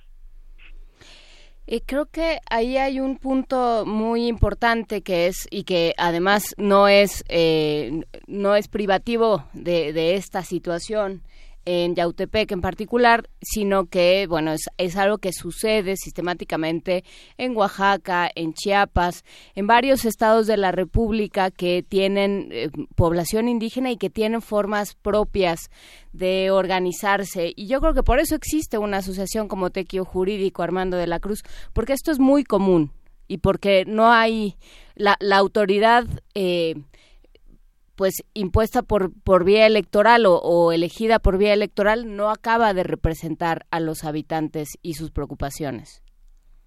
Sí, efectivamente. Este, bueno, se habla en Oaxaca de más de 300 eh, conflictos agrarios. Oficialmente, sin embargo, también tenemos conocimiento que hay otros conflictos que no están registrados, ¿no? Solamente en la zona de Yautepec se pueden registrar fácil ocho o diez conflictos agrarios que están ahí, ¿no? Que, que no tienen este nivel de tensión eh, que se puede registrar entre San Lucas y, y Santa María de Catepec. Entonces, eh, hay, ¿no? Hay, hay, hay, hay conflictividad en ese sentido y creo que, pues ahí es importante. Nosotros como asociación civil creemos que se necesitan fortalecer los pilares comunitarios que te permitan, pues, atender cualquier problemática, ¿no? Eh, cuando nosotros hablamos de los pilares comunitarios estamos hablando de esa tenencia colectiva de la tierra porque efectivamente en las comunidades indígenas eh, hay una visión especial con relación a la tierra y muchas veces también esta visión especial con relación a la tierra está está desconocida en los tribunales agrarios y muchas de las veces pues solamente se ve como ah, es una fracción de tierra porque pelean esa tierra, sino no se va de fondo, hay una cosmovisión finalmente ahí de relación especial por ambos lados, ¿no? Este, y creo que eso hay que tenerlo presente en esas relaciones. Y en ese sentido, la, la colectividad de la tierra es un elemento importante que no se tiene que perder de vista y que ayuda al fortalecimiento de la comunidad. Tenemos igual eh, en ese sentido las asambleas comunitarias, por eso creemos nosotros que los temas relacionados con la tierra deben abonarse desde las asambleas comunitarias. Y aquí creemos que es importante el papel de las mujeres porque si bien es cierto que muchas decisiones en relación con el territorio lo toman los que son comuneros legalmente reconocidos, muchas veces se excluye de esas asambleas la opinión de las mujeres que en mi punto de vista tiene que valorarse sobre todo en una situación de tensión como es este como la que estamos eh, debatiendo ahora, ¿no? Eh, entonces ahí las asambleas juegan un papel importante y esas hay que fortalecerlas. de tal manera que también ayuden a buscar otras alternativas, ¿no? Nosotros realmente condenamos, reprobamos eh, los, los asesinatos eh, como un medio para resolver los, los, los problemas, ¿no? Entonces creo que allí este, trasciende, ¿no? Trasciende el fortalecimiento de estos pilares comunitarios. Eh, pero que, digamos, eh, como federación nos pusimos de acuerdo y decidimos que todos íbamos a ser estados y que cada estado iba a tener un gobernador y que cada eh, cada estado se iba a dividir en municipios y que cada municipio iba a tener un gobierno. Y entonces, ¿cómo conciliar eso con una forma de organización como la de las asambleas? O sea, ¿cuál es, cuál es tu, tu lectura, tu experiencia, Armando de la Cruz? Yo creo que, que, pensar en, Estamos el concepto de, de, concepto de pueblos indígenas porque eh, efectivamente ese sistema de administración, digamos, ¿no? En estados, municipios, eh, no ha ayudado mucho. No ha ayudado mucho porque pues ha generado eh, diversas conflictividades. Aquí, sobre todo, lo que vemos nosotros en este, incluso en esta misma zona, en estos municipios, hay una un nivel de tensión solamente por la distribución de los recursos municipales, ¿no? Justamente porque vienen de la federación, de los estados, los estados a los municipios, en los municipios se quedan y hacia las comunidades no bajan. Entonces, creo que se tiene que repensar ese esa forma de administración pensándose en pueblos indígenas, pensándose en territorios indígenas, que permita también, por un lado, empezar a debatir, a, a dialogar respecto a esas conflictividades en donde se pueda ver el territorio como un pueblo, ¿no? Como un pueblo chontal en este caso. ¿Qué, primeros, ¿Qué primeros pasos tendría que dar Armando, digamos, la autoridad que a la que le toque? Eh, para acercarse justamente a estas asambleas y para tratar de entablar un diálogo saludable, porque una cosa es tener diálogo y, que acabe todo peor, ¿no? y de empezar a formar, digamos, puntos para que se tengan diálogos saludables y para entender, para entenderse los unos a los, a los otros, si es que se puede. Bien, yo creo que es importante primero la relación de confianza decir, la, las comunidades no tienen confianza ya en, los, en las cabeceras municipales, en los ayuntamientos, no tienen confianza en, en, las, en las instancias estatales, justamente porque no hay un acercamiento, ¿no? Un acercamiento que te permita dialogar, que te permita construir alternativas. Entonces, este, yo creo que esa relación de confianza hay que crearla, ¿no? Y la relación de confianza no la creas en un día, dos días, la creas acompañando constante y permanentemente a los procesos comunitarios. Me parece que ahí hay una hay una clave en este sentido, ¿no? Y quisiera decir, con relación al, al, al, a la conflictividad, a la tensión, al nivel en que se encuentran ahora ambas comunidades, me parece que es importante que se cree una comisión independiente, es decir, una comisión que no sea la Procuraduría Agraria, que no sea este eh, la Junta de Conciliación, sino que se pueda eh, abonar, echar mano de, de otras personas que permitan generar una comisión para empezar a atender la problemática, por un lado. La otra me parece que en el nivel de, de las familias que fueron eh, pues afectadas en este sentido, es importante allí un acompañamiento psicosocial que ayude también a, generar un canal pues digamos de desahogo de estas emociones, de estas molestias, de esta tensión, me parece que allí es importante que que, que, se, que, se, que se pueda dar atención porque eso de cierta manera ayuda también como a, atender la atención que ahorita existe, ¿no? Entonces creo que en el nivel de confianza, por un lado, tiene que empezarse a generar eh, porque eso es lo que no hay, ¿no? Y es donde efectivamente no ayuda a un canal de comunicación. Uh Armando, ¿por qué las mujeres, eh, las escrituras de la tierra están a nombre de ellas? ¿Alguna vez fueron tomadas en cuenta? ¿Hay organizaciones de mujeres que las defiendan? ¿O simplemente es una, es, es, una cosa más técnica? Porque en la carta que publicó usted, el Portequio, el 19 de julio, señala reiteradamente el papel de las mujeres que no son tomadas en cuenta, pero este pienso, por ejemplo, desde 2002 había se había contabilizado cerca casi de 200 huérfanos como resultado de distintos eh, este, asesinatos en Oaxaca. Sí, mira, nosotros creemos que muchas veces en la no se dice no se dice cómo los conflictos afectan afectan directamente a las mujeres. Yo solamente me quiero imaginar cuál es la situación que están viviendo las mujeres en Ecatepec y las mujeres en San Lucas cuando seguramente ellas no tomaron una decisión eh, al seno de las asambleas eh, respecto a esta problemática de la tierra, simplemente porque muchas de ellas no son comuneras legalmente reconocidas. Por tanto, no tienen un espacio en donde puedan tomar decisiones como comuneras, ¿no? Entonces, este, y, bueno, efectivamente, eh, muchas de, ellas son las que eh, tienen el, impacto más fuerte, ¿no? En la comunidad. Eh, y bueno, no hemos todavía documentado, pero nosotros vamos a estar atentos a lo que va a pasar porque en estos casos muchas veces hay desplazamientos de familias completas justamente por el temor a una venganza, por el temor a que el conflicto se vaya elevando, porque eh, siga habiendo más ataques, ¿no? confrontamiento entre ambas comunidades. Entonces, esa, ese punto a nosotros personalmente nos preocupa y queremos también que, que se abra un abanico de, en ese sentido para analizar esta situación.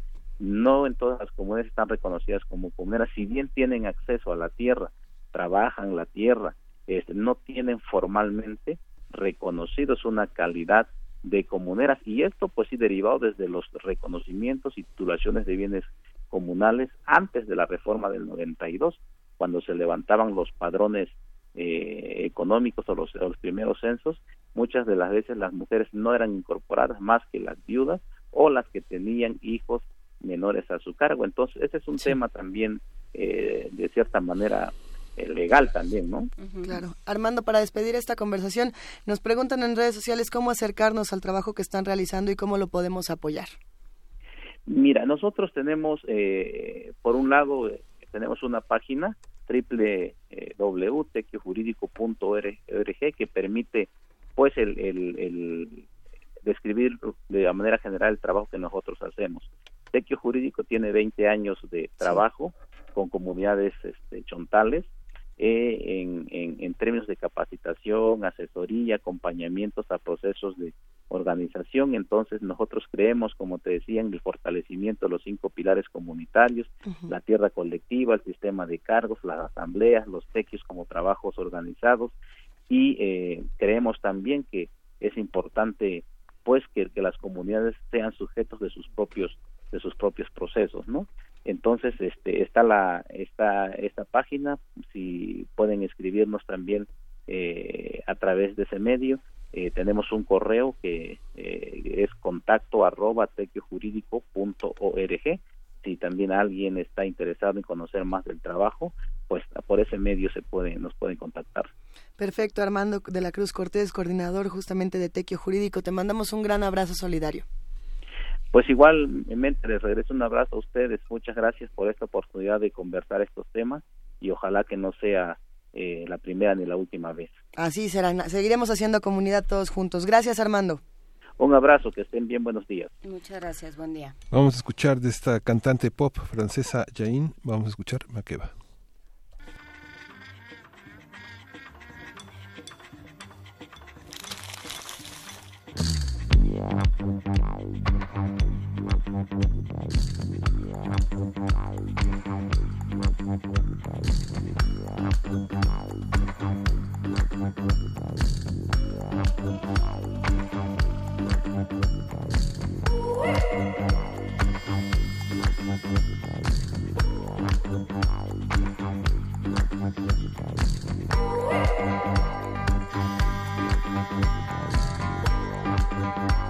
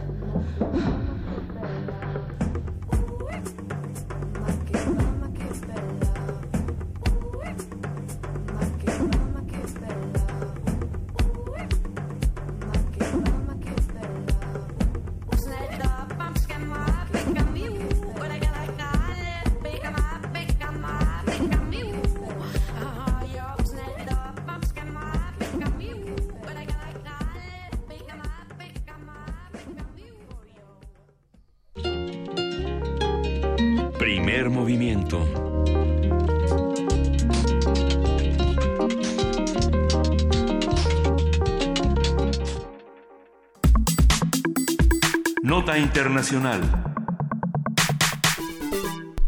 Tras más de 10 horas de discusiones, el Parlamento israelí aprobó la madrugada del jueves una polémica ley que define a Israel como el Estado-nación del pueblo judío. Hay nada más. El documento aprobado con 62 votos a favor y 55 en contra también establece que el hebreo será la única lengua oficial. Afirma que los asentamientos judíos en Israel son de interés nacional, proclama a Jerusalén como su capital y se reserva el derecho de la auto- a la autodeterminación. Perdón.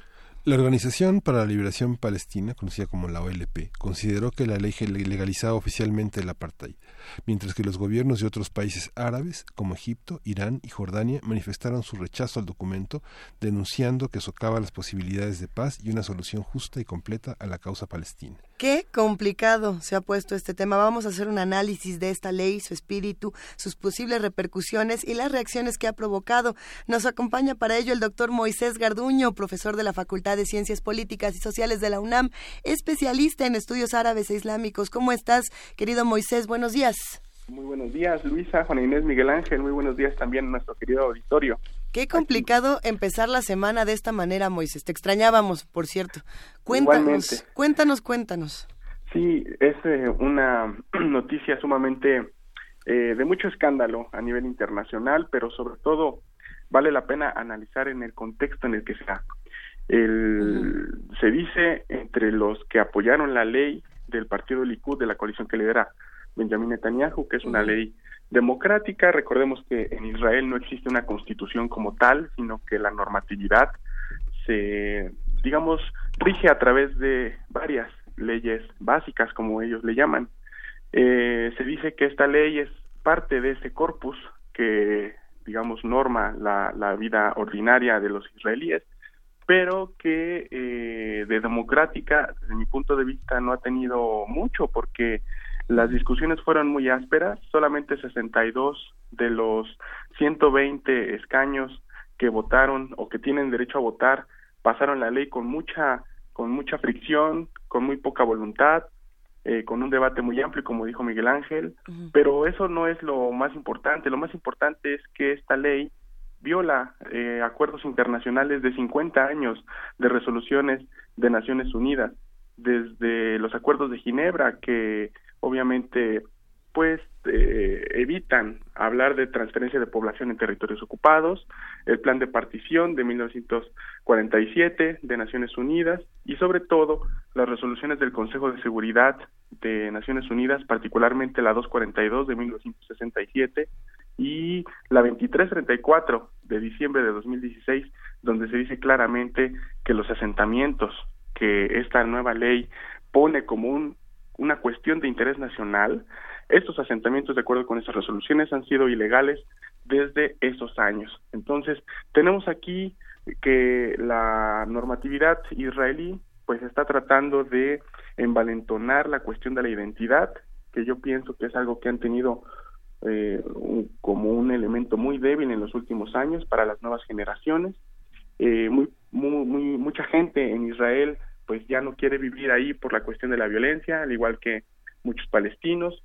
Los israelíes tienen una tasa de natalidad menor, eh, ellos crecen aproximadamente datos más, dependiendo de donde nosotros encontremos los documentos, a una tasa de 1.7%, mientras los árabes israelíes, es decir, árabes israelíes que viven dentro de territorio israelí, crecen en una tasa de 2.2 a 2.7%, ¿no? Entonces, me parece que hay que analizar el contexto de esta ley en cuestiones de interés de geografía, de demografía y de ideología para las nuevas generaciones y obviamente el contexto internacional, que es un contexto que favorece totalmente a Netanyahu y a su coalición, particularmente por el apoyo que se le está brindando desde la administración de Donald Trump. Pero no solo eso, sino también la fragmentación del sistema árabe regional con las crisis que tenemos en Siria, en Irak, en Yemen, en Libia, cuyos gobiernos anteriormente, sin hacer apología alguna de ninguno de estos regímenes dictatoriales, pero que eh, en su momento eran regímenes muy críticos de eh, el accionar de la política exterior y de la forma en la que se ha tratado desde Israel a los palestinos. Javier, estaba por ahí este debate eh, este fin de semana de si era culpa de Trump o si era culpa de justamente el conflicto sirio. Eh, es interesante, hay muchísimos factores, Moisés. ¿Cómo, cómo han respondido la- los distintos gobernantes de, de esta región por ahí? Si no me equivoco, en Egipto se hicieron unas declaraciones importantes de discriminación racial y en otras latitudes también.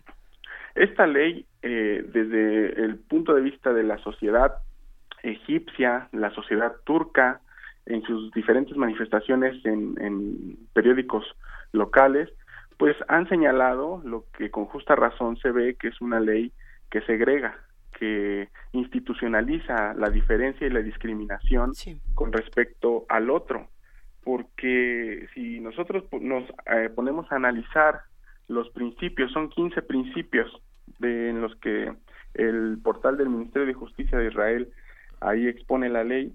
Si nosotros, por ejemplo, vemos el principio 1, pues vamos a ver que la autodeterminación, de acuerdo con este principio, solamente se rige para Israel como un derecho exclusivo, lo cual obviamente despoja del derecho de autodeterminación a la otra parte, a los palestinos.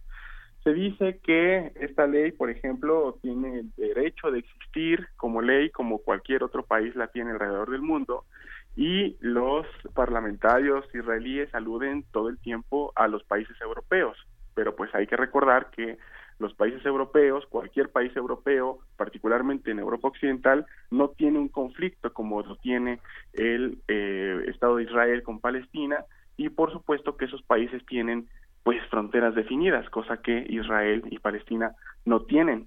Otro ejemplo, por ejemplo, vamos a ver la lengua, ¿no? El- la parte del principio número cuatro, cuando se habla del hebreo como la lengua oficial de Israel, también ahí se está despojando eh, de un estatus no oficial a la lengua árabe que se le tacha ahora de una lengua eh, eh, especial, un estatus oficial que va a tener. Eh, obviamente esto va a causar pues muchísimas críticas alrededor del mundo árabe, pero más que fijarnos en las declaraciones de los políticos como Abdel Fattah al-Sisi o el mismo Erdogan, no hay que fijarnos en la en la respuesta de la gente a propósito de esto que lo ven como algo muy eh, importante para su propia identidad como eh, árabes en el caso de los egipcios y como musulmanes en el caso de los turcos. Eh, esta parte de la diáspora es muy sensible también, por ejemplo. La ley establece que hay que tener una conexión directa con la diáspora israelí, pues lo cual nos habla también de esta, eh, eh, esta exclusión del derecho de retorno que tienen los palestinos y del cual no se toca absolutamente nada en esta ley, ¿no? Entonces, sí, hay este, eh, muchas respuestas, muchas, eh, digamos, eh, reacciones pero pues hay que tomar en cuenta también que esto sucede en un contexto de violencia desde marzo de este año, en donde los manifestantes en Gaza han estado eh, haciendo una serie de protestas en contra del bloqueo económico en el cual se tiene la región por parte de Israel y también que recordar que en estas manifestaciones el ejército israelí ha asesinado a más de 400 personas y ha herido a cerca de 15 mil personas, incluyendo paramédicos, incluyendo periodistas e incluyendo civiles que han sido asesinados por la espalda a partir de francotiradores. Entonces, si nosotros sumamos todos estos factores, tanto locales, regionales e internacionales, podremos entender mejor por qué esta ley tiene tantas reacciones y tanto repudio a nivel internacional, particularmente en el Medio Oriente y el mundo árabe. Este, la, la, petición, esto que mencionas, de la, la, parte demográfica, Moisés, es muy interesante porque, bueno, Netanyahu este, aplazó la ley de subrogación, que prácticamente es uno de los problemas graves en, en, en, en la vida cotidiana eh, en Israel. Que esta es parte la ley de subrogación? es la es la posibilidad de tener una este una fertilidad asistida. Gran parte de muchas muchas de las mujeres eh, con ciertos recursos viajan a, a, a Moscú para ser este fertilizadas o pa, y también pero el, para el comercio de los este la adopción de, de niños rusos que es una uh -huh. es una parte muy muy fuerte. Las más adineradas viajan a Nueva York y hacen la, la, este porque está prohibido en Israel. Luego esta parte de Reunen Rivlin que señaló que este oponiéndose a las ciudades exclusivamente para judíos eh, señalando que drusos misrajís este la comunidad LGBT los jaredís quedaban fuera prácticamente de todo este mundo no Sí, totalmente. Hay una, dentro de la pluralidad de ciudadanos que hay dentro de Israel, donde conviven pues etíopes, diversidad de judíos, árabes, drusos, cristianos, entre otras, ¿no? Porque también la ley eh, afecta a este 24% de otros israelíes a los que no se aplicaría esta ley, ¿no? También por eso al interior de Israel hubo manifestaciones en contra de esta ley por parte de algunas voces que se autodenominan como de centro, que aludían justamente a que esta no era la manera de ir avanzando en el proyecto de eh, consolidación de una, lo que ellos llaman una independencia del Estado de Israel. También hay que considerar el aspecto doméstico en el que vive el gobierno de Netanyahu, que no olvidemos que tiene unos eh, acusaciones de corrupción y que eh, también sobre él pesan estos asesinatos de los que hablamos hace un momento. Así es. Entonces, me parece que eh, también es un momento muy eh, útil para Netanyahu echar a andar esta ley y llamar la atención hacia el debate de si es o no útil, digamos, eh, legítima esta ley en lugar de que la gente voltee a ver estos casos de corrupción, investigue y eh, en el mejor de los casos se llegara a una investigación y a un juicio para que se tenga que pagar lo que se tenga que pagar ahí con el gobierno israelí, ¿no? Entonces me parece que va por, también por ahí, son muchos factores, pero lo que sí es verdad es que lastima sí a estas minorías, a este 24% de la población que vive dentro de Israel, pero sobre todo lastima a la paz que eh, genuinamente se debe de alcanzar si alguien quiere, digamos, ir por esa normalización a la que aspira Israel con el mundo árabe, ¿no? O sea, realmente no puedes hacer una ley como esta si tú necesitas mm, resolver un conflicto de muchos años como este y eh, arrebatarles el derecho de autodeterminación, de existir, entre muchas otras cosas, no es la manera en la que se, se podría hacer esto. Pero Moisés, en ese, o sea, sí. ¿Para quién está hecha esta ley? ¿Qué tanto Netanyahu considera que necesita, eh, digamos, desactivar este conflicto, resolverlo, transformarlo eh, para, para bien de todos? ¿O qué tanto esta es una ley hecha, una ley eh, conscientemente hecha para inflamar y para despertar respuestas eh, encendidas, ¿no? Furias, pues. Sí, es una excelente pregunta también porque eh, me parece que el mayor beneficiario es la coalición que lidera Netanyahu, que es una coalición de extrema derecha y que pues aquí refleja el interés de la maquinación de estos políticos que han venido eh, aprovechando la administración internacional ahí de Trump, el contexto internacional en el que se da, sí. Y, avanzar lo más que se pueda, ¿no? ¿Cuáles son los argumentos para esto?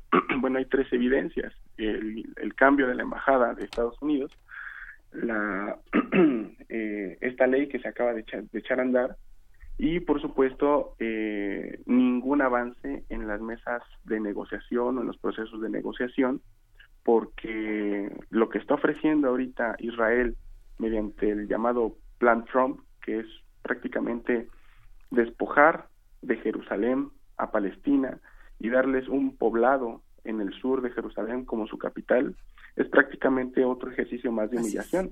y esa política es una política total de la del ala eh, de derecha y de ultraderecha particularmente el partido Likud.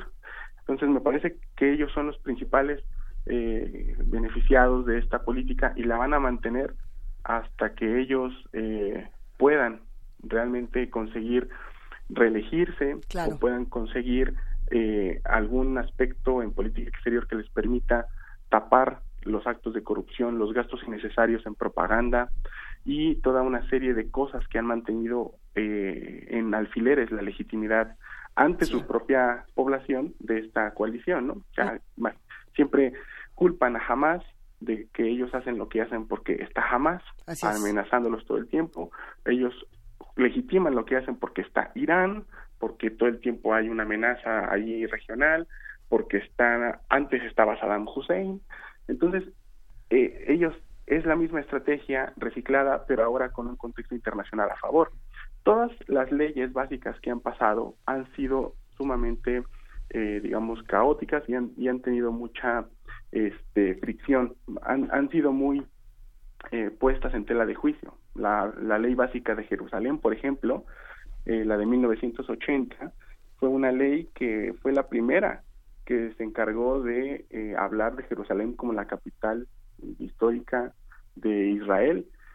Y a pesar de que iba en contra de la resolución 242 que mencionamos hace un principio, esa ley se pasó y es la ley que ellos toman para eh, echar a andar o implementar un proceso de judaización dentro de Jerusalén amparándose en esa ley. Es decir, cosas que pudieran parecer tan simples pero que son sumamente significativas, como por ejemplo cambiar el nombre de las calles, permitir la construcción de sinagogas, prohibir la construcción de mezquitas, eh, cambiar la planificación de, este, de la movilidad urbana, eh, las avenidas, los pasos a desnivel, la creación de sitios culturales que rescaten la herencia eh, judía y no así la árabe, entre otras cosas, ¿no? Pero esta ley realmente ha sido una de las más fuertes, de las más agresivas en términos de ir en contra de un proceso de paz y de reconocimiento del otro, ¿no? Entonces creo que esto es no es obra de nadie más, más que de esta coalición de ultraderecha. Eh, es que tenemos un lugar especial en nuestra desazón, por supuesto, para las decisiones de, Donald Trump y de Benjamin Netanyahu. Pero, ¿qué pasa, por ejemplo, cuando también está en duda la calidad moral de muchas de las autoridades alrededor de este conflicto? Y lo digo pensando en los últimos escándalos de Recep Tayyip Erdogan, nuestro presidente favorito de Turquía. Ah, bueno, este, eh, digo, ya sé que no no es exactamente el tema, pero sí viene a cuento. vamos, porque... Eh, vamos administrando el tiempo porque todavía nos falta Rouhani. Sí, ahí vamos, ahí vamos, ahí vamos. Es que en estos momentos en, en la región no existe un, un líder mm. eh, o, un líder de gobierno, de coalición o un gobernante con una legitimidad tal que le permita digamos, llevar en su bolsa el bono de legitimidad democrático que toda una persona que ganó por medio de elecciones, por una buena participación, eh, podría tener. Erdogan, Al-Sisi, Netanyahu, incluso ahora, eh, como lo vemos, Rouhani, que no ha cumplido con las promesas que hizo durante su campaña cuando se reeligió como presidente de Irán. Ningún presidente tiene la legitimidad. ¿Y cuál es la evidencia de esto? Que tienen que hacer este tipo de fórmulas, de reformas legales para mantener eh, digamos, el control de su política de acuerdo con su ideología para mantenerse en el lugar de enunciación desde que lo hacen. Ejemplo, Abdel Fattah al-Sisi, por ejemplo, acaba de echar a andar una ley en Egipto que eh, castiga a cualquier persona que en Twitter o en cualquier red social tenga más allá de 5.000 seguidores. porque dice que cualquier persona que tenga más de 5.000 seguidores puede ser sospechoso de, digamos, eh, compartir noticias falsas, ¿no? Rumorear en contra del gobierno. Y entonces todos los, todos los, los, los digamos, eh, youtubers o los eh, tuiteros que tienen más de esa cantidad de seguidores son sospechosos y son eh, objetivos para ir a la cárcel en caso de que el gobierno así lo quiera. Esto no es otra cosa más que una medida que va en contra de o que refleja la debilidad de, de la legitimidad del gobierno. En el caso de la ley en Israel prácticamente pues habla de lo mismo, ¿no? Si Es la ley Mordaza, la- ¿no? La, la llamada ley- ley Mordaza, ¿no? Exactamente, sí, también. O sea, cualquier persona que yo quiera detener, la voy a detener porque eso habla de la, de la debilidad que yo tengo. En Turquía, ahora el gobierno cambió el régimen parlamentario por un régimen presidencial, en el cual, ahora que ya Erdogan ha tenido casi 10 años de gobierno, ahora va a tener otros 8, como ya lo hemos comentado en otras ocasiones, precisamente porque pues hay una gran cantidad de población que no está de acuerdo con su gobierno de los primeros dos periodos y que ahora pues va a tener que aguantarse porque el golpe o el intento de golpe que hubo en el 2015 fortaleció paradójicamente eh, el gobierno y la, la capacidad coercitiva de Erdogan para hacer purgas, para encarcelar periodistas, para ca- acallar voces críticas, profesores universitarios están en la cárcel o ahora en el exilio despachando desde universidades extranjeras. Entonces, eso es lo lamentable que tenemos en la región y que esto es eh, un reflejo también pues de lo que pasa con eh, con gobiernos como en Estados Unidos, con también tintes autoritarios en el caso de Rusia y, y, pues es lo que tenemos lamentablemente ahora en la región. Y es la prohibición, por ejemplo, de tomar fotos, de reproducir fotos de soldados en redes sociales, que es, es el intento, es la aspiración, después de este conflicto que fue este este soldado que remató en 2016 a un palestino malherido en Hebrón, ¿no? Que fue este lo que detonó todo eso, ¿no? Cualquier persona en Israel que tome una foto de un soldado y la suba a internet es objetivo de cárcel sin juicio alguno, ¿no? O sea, también protegiendo ahí cualquier labor del ejército eh, y de los francotiradores y bueno, obviamente cuando uno le pregunta a los responsables israelíes dicen que ellos lo hacen eh, evitando daños colaterales, evitando muertes civiles, en aras de la defensa de la paz y de la integridad de Israel. Pues, pero en realidad lo, lo, lo que ocurre ahí es que, aunque ellos dicen que están ahí para amedrentar a Hamas, etcétera, me parece que lo que están haciendo es tratar de calmar mediante la fuerza el ánimo, la animosidad legítima de todo un pueblo, particularmente, sí, de los palestinos, pero particularmente los que viven en Gaza, de retirar un bloqueo que prácticamente los tiene de rodillas desde hace más de, de, de 12 años, ¿no? Desde que empezó el bloqueo. Entonces, el 80% del agua, es más, me estoy quedando corto, el 90% del agua no es consumible en Gaza. ¿eh? Hay electricidad solamente cuatro horas al día, cuando bien eh, eh, se trata de un día, digamos, de, de positivo, ¿no? Eh, la cantidad de personas que entran a Gaza están controladas mediante checkpoints especiales de eh, el ejército israelí que aparte son itinerantes y que violan derechos humanos todos los días. Egipto no hace más, es decir, Egipto hace su parte también en la franja de Rafa, que es la otra entrada que puede tener uno para Gaza desde Egipto. Hace exactamente lo mismo, replica la violación de derechos humanos, las detenciones, las eh, exclusiones injustificadas, la separación de familias también. O sea, son prácticas sistemáticas de, eh, de disuasión para unas personas que están en su legítimo derecho. ¿no? O sea, si un manifestante se pro- protesta en Tel Aviv, como las protestas que hubo ayer a favor de la comunidad de diversidad sexual, está bien, no hay ningún problema, eh, se les documenta, se les se les cubre, se les protege. Pero si un manifestante protesta en Gaza, se le dispara por la espalda. Entonces, eh, aquí también hay estas diferencias en la parte de la vida ordinaria de una persona que sale a manifestar. En Jerusalén, ya no hablemos de Gaza, en Jerusalén, una persona que levanta la bandera palestina dentro del complejo de Sharif el, Haram es detenida y es llevada a prisión solamente por levantar su bandera palestina en medio de estos sitios que son sitios patrimonio de la humanidad. Entonces, a ese tipo de cosas eh, responden, claro, con ejercicios totalmente de represión y opresión. Ahora sí, podemos dedicarle cinco minutos a- al duelo de tweets entre, o- bueno, duelo de declaraciones entre La madre de todos los pleitos. Rouhani y Trump.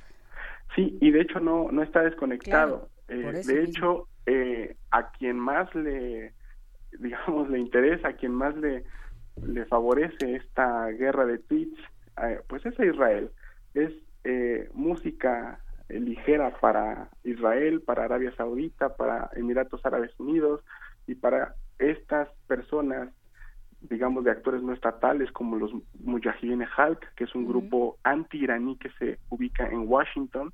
Todo esto es música ligera para ellos, eh, miel para sus oídos, porque lo que ellos quisieran justamente es que Estados Unidos e Irán entraran en una guerra, ¿no? Que es una guerra totalmente indeseable desde mi punto de vista Claro. y con una eh, peligrosidad al grado de lo que tuvimos, por ejemplo, en la guerra Irán-Irak durante la década de los 80, ¿no? O sea, es algo eh, que es, eh, digamos, pues se, se puede dar, es muy difícil que se dé, Ajá. es potencial, pero no es deseable, aunque la lo que dijo Rouhani Sí.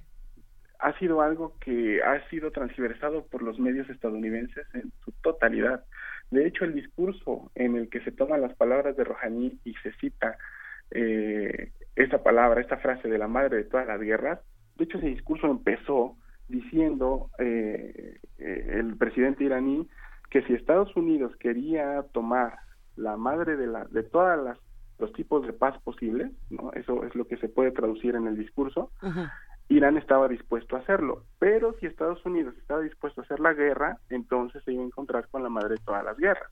Ese es el, digamos, el contexto eh, integral del discurso. Mira, tampoco estaba tan bonito el discurso, tampoco No. era tan in- in- inclusivo y buena onda. No, claro, pero la prensa estadounidense trata de tomar lo, lo, lo que hace sí, a. Rouhani mucho más agresivo de lo que fue el discurso completo, ¿no? Eh, eh, ignorando la primera parte y exacerbando la segunda. Obviamente, después viene el tweet de Trump, que fue, si vamos a las palabras, fue un tweet mucho más agresivo y mucho más, digo, en eso se pinta solo el señor. Eh, fue un tweet mucho más agresivo y mucho más eh, transgresor eh, que realmente ya llamó ahí la, la atención de la prensa mundial. Lo que quiero decir con esto, sin hacer apología alguna, es que hay que recordar, hay que contextualizar todo esto. O sea, Estados Unidos e Irán tenían un acuerdo, un acuerdo firmado en 2015 que, es- que estipulaba todos los canales posibles de interés nacional para ambas naciones. Estoy hablando del acuerdo nuclear. Y Estados Unidos lo denunció de manera unilateral. Entonces, este tipo de cosas eh, no es, eh, eh, digamos, una excusa, ni mucho menos, pero aquí, aunque se quiere poner a Irán como el, el actor agresivo, el que amenazó a Estados Unidos, pues realmente el que dio la primera entrada para que se diera todo este ambiente, pues fue la denuncia, y fue Estados Unidos, la denuncia del acuerdo nuclear. Segundo, hay que ver también el ambiente doméstico. Ahorita en Estados Unidos, por ejemplo, tenemos la serie de críticas que le han llovido a Donald Trump después de la cumbre que tuvo con Vladimir Putin en Helsinki. Eh, el hecho de llamar nuevamente la atención con esto, eh, para desviar la atención de la separación de las familias, de las críticas que se dio débil contra, contra Putin, porque cree más en el presidente ruso que en sus agencias de inteligencia, es muy, eh, digamos, ofertable este tipo de, de distracciones para la, la prensa. Y para Irán también. Hoy amaneció el real en una de sus peores, de sus tres eh, jornadas en los últimos dos años. Particularmente el real ya se está vendiendo 94 mil reales por dólar, lo cual habla también pues de una debilidad económica iraní que pues también sirve llamar la atención hacia otras partes, ¿no? Eh, en sí, lo que lo que podemos decir es que eh, las tensiones suben, pero a quien más favorece pues es a los actores que no están en esos tweets, ¿no? O sea, es Arabia Saudí, Israel y Emiratos Árabes Unidos. Pues hasta aquí llegamos, doctor Moisés Garduño. Te mandamos un gran abrazo y te agradecemos por este comentario de la mañana. Eh, les mando un saludo a los tres y también un fuerte abrazo a nuestro auditorio. Vamos a seguirle dando, a, a seguir dando seguimiento a todo esto. Seguiremos, Moisés. Gracias. Hasta luego. Hasta luego. Vamos a una pausa y regresamos aquí a Primer Movimiento. Primer movimiento. Hacemos comunidad.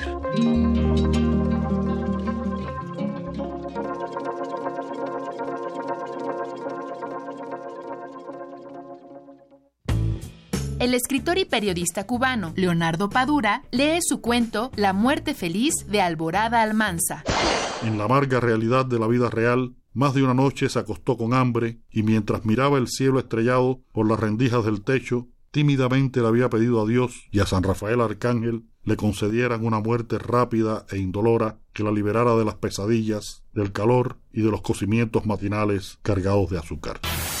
Aprovecha tu tiempo escuchando www.descargacultura.unam.mx. En la UNAM se escriben historias de éxito. En Fundación UNAM hacemos que estas historias sean posibles ya que becamos anualmente a más de 68 mil universitarios. Súmate 5340-0904 o en www.funam.mx. Contigo hacemos posible lo imposible. A ti que tuviste tu credencial para votar actualizada. A todos los supervisores y capacitadores electorales. A ti que te informaste y a los más de un millón de funcionarios de casilla. A ti que supiste dialogar y libremente saliste a votar. Gracias a quienes contaron los millones de votos. A todos y a todas, muchas gracias. Estas elecciones no habrían sido posibles sin el esfuerzo, el trabajo y el compromiso de todos nosotros. Y vamos por más. Es tiempo de trabajar por un México más justo y libre para todos, con verdad, diálogo y exigencia. INE. Obras maestras de Diego Rivera, Frida Kahlo, Olga Costa, José Clemente Orozco, David Alfaro Siqueiros y el Dr. Atl, entre otros destacados artistas, se exhiben en la exposición Colección MAM, abierta en el Museo de Arte Moderno. La selección pone al alcance del público las joyas de arte pictórico de artistas mexicanos del siglo XX. La exhibición Colección MAM está abierta en el Museo de Arte Moderno de Chapultepec, Ciudad de México. ¿Quiénes hacen la ciencia? ¿Cómo se suma la ciencia a las soluciones de los problemas iberoamericanos? Científicos, investigadores y académicos de Iberoamérica hablan de los avances en ciencia, tecnología e innovación que inciden en nuestra vida. La ciencia que somos. La ciencia que somos. Iberoamérica al aire. Viernes a las 10 y media de la mañana. 96.1 de FM. Retransmisión, domingos a las 9.30 de la mañana por el 860 de AM. Radio UNAM. Experiencia sonora.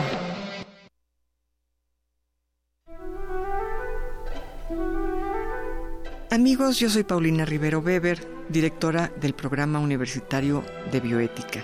Yo los invito a escuchar El Árbol de las Ideas, Arte, Ciencia y Filosofía para la Vida. Es una coproducción con Radio UNAM en donde dialogamos con algunas de las grandes mentes de la filosofía y las ciencias en México acerca de los temas más importantes en el campo de la bioética. No se lo pierdan todos los miércoles a las 4 de la tarde aquí por el 96.1 de FM Radio UNAM. Experiencia sonora. La Facultad de Medicina de la UNAM, a través del Departamento de Psiquiatría y Salud Mental, ofrece a la comunidad universitaria los servicios de su Clínica de Atención Integral para las Adicciones. De lunes a viernes de 10 a 18 horas. Para más información, comunícate al teléfono 56 23 21 27 o consulta la página www.psiquiatria.facmed.unam.mx. Primer movimiento. Podcast y transmisión en directo en www.radio.unam.mx.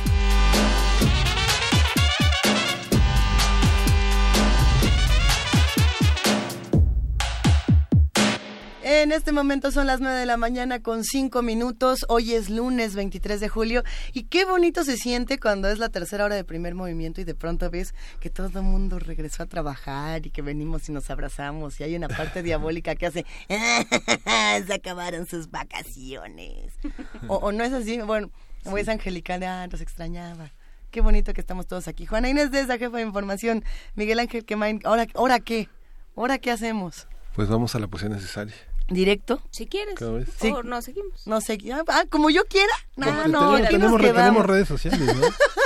tenemos muchos comentarios en redes sociales y queremos agradecer a los que nos acompañaron todas estas vacaciones, y digo todas como si hubieran sido eh, tantas. Bueno, en estas semanas que la universidad estuvo, digamos, en esta brevísima pausa, nos acompañaron muchos, entre ellos nos escribe Miguel Ángel Gemirán, por supuesto que todas las mañanas está tuiteando y tuiteando y tuiteando. Mayra Elizondo también ya nos escribió. Eh, por aquí le mandamos un gran abrazo a Efren, a Eduardo Mendoza, a Juan R. Marín. Eh, ¿Quién más de este lado? Brenda Mireles. Gracias a todos, sigamos haciendo comunidad y para todos ustedes la poesía necesaria. Primer movimiento.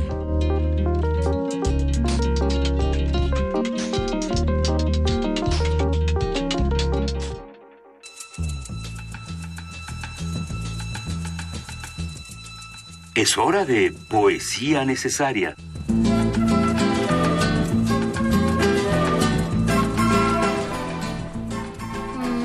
Miguel Ángel Quemain y es la poesía necesaria.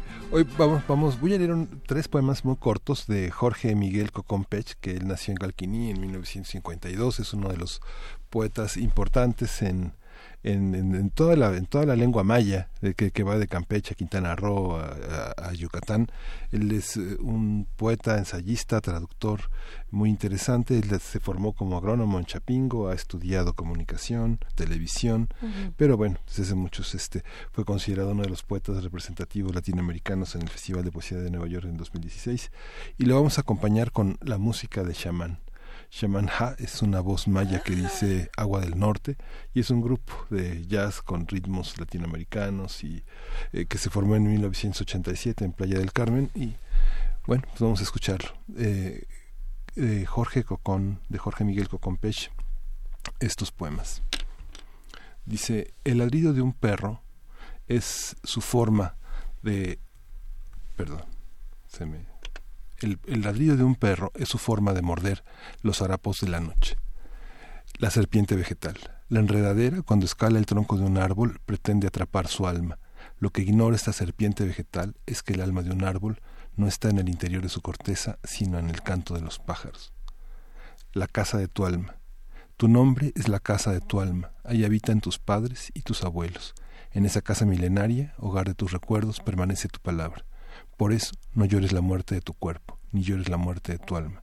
Tu cuerpo permanece en el rostro de tus hijos, tu alma eternece en el fulgor de las estrellas.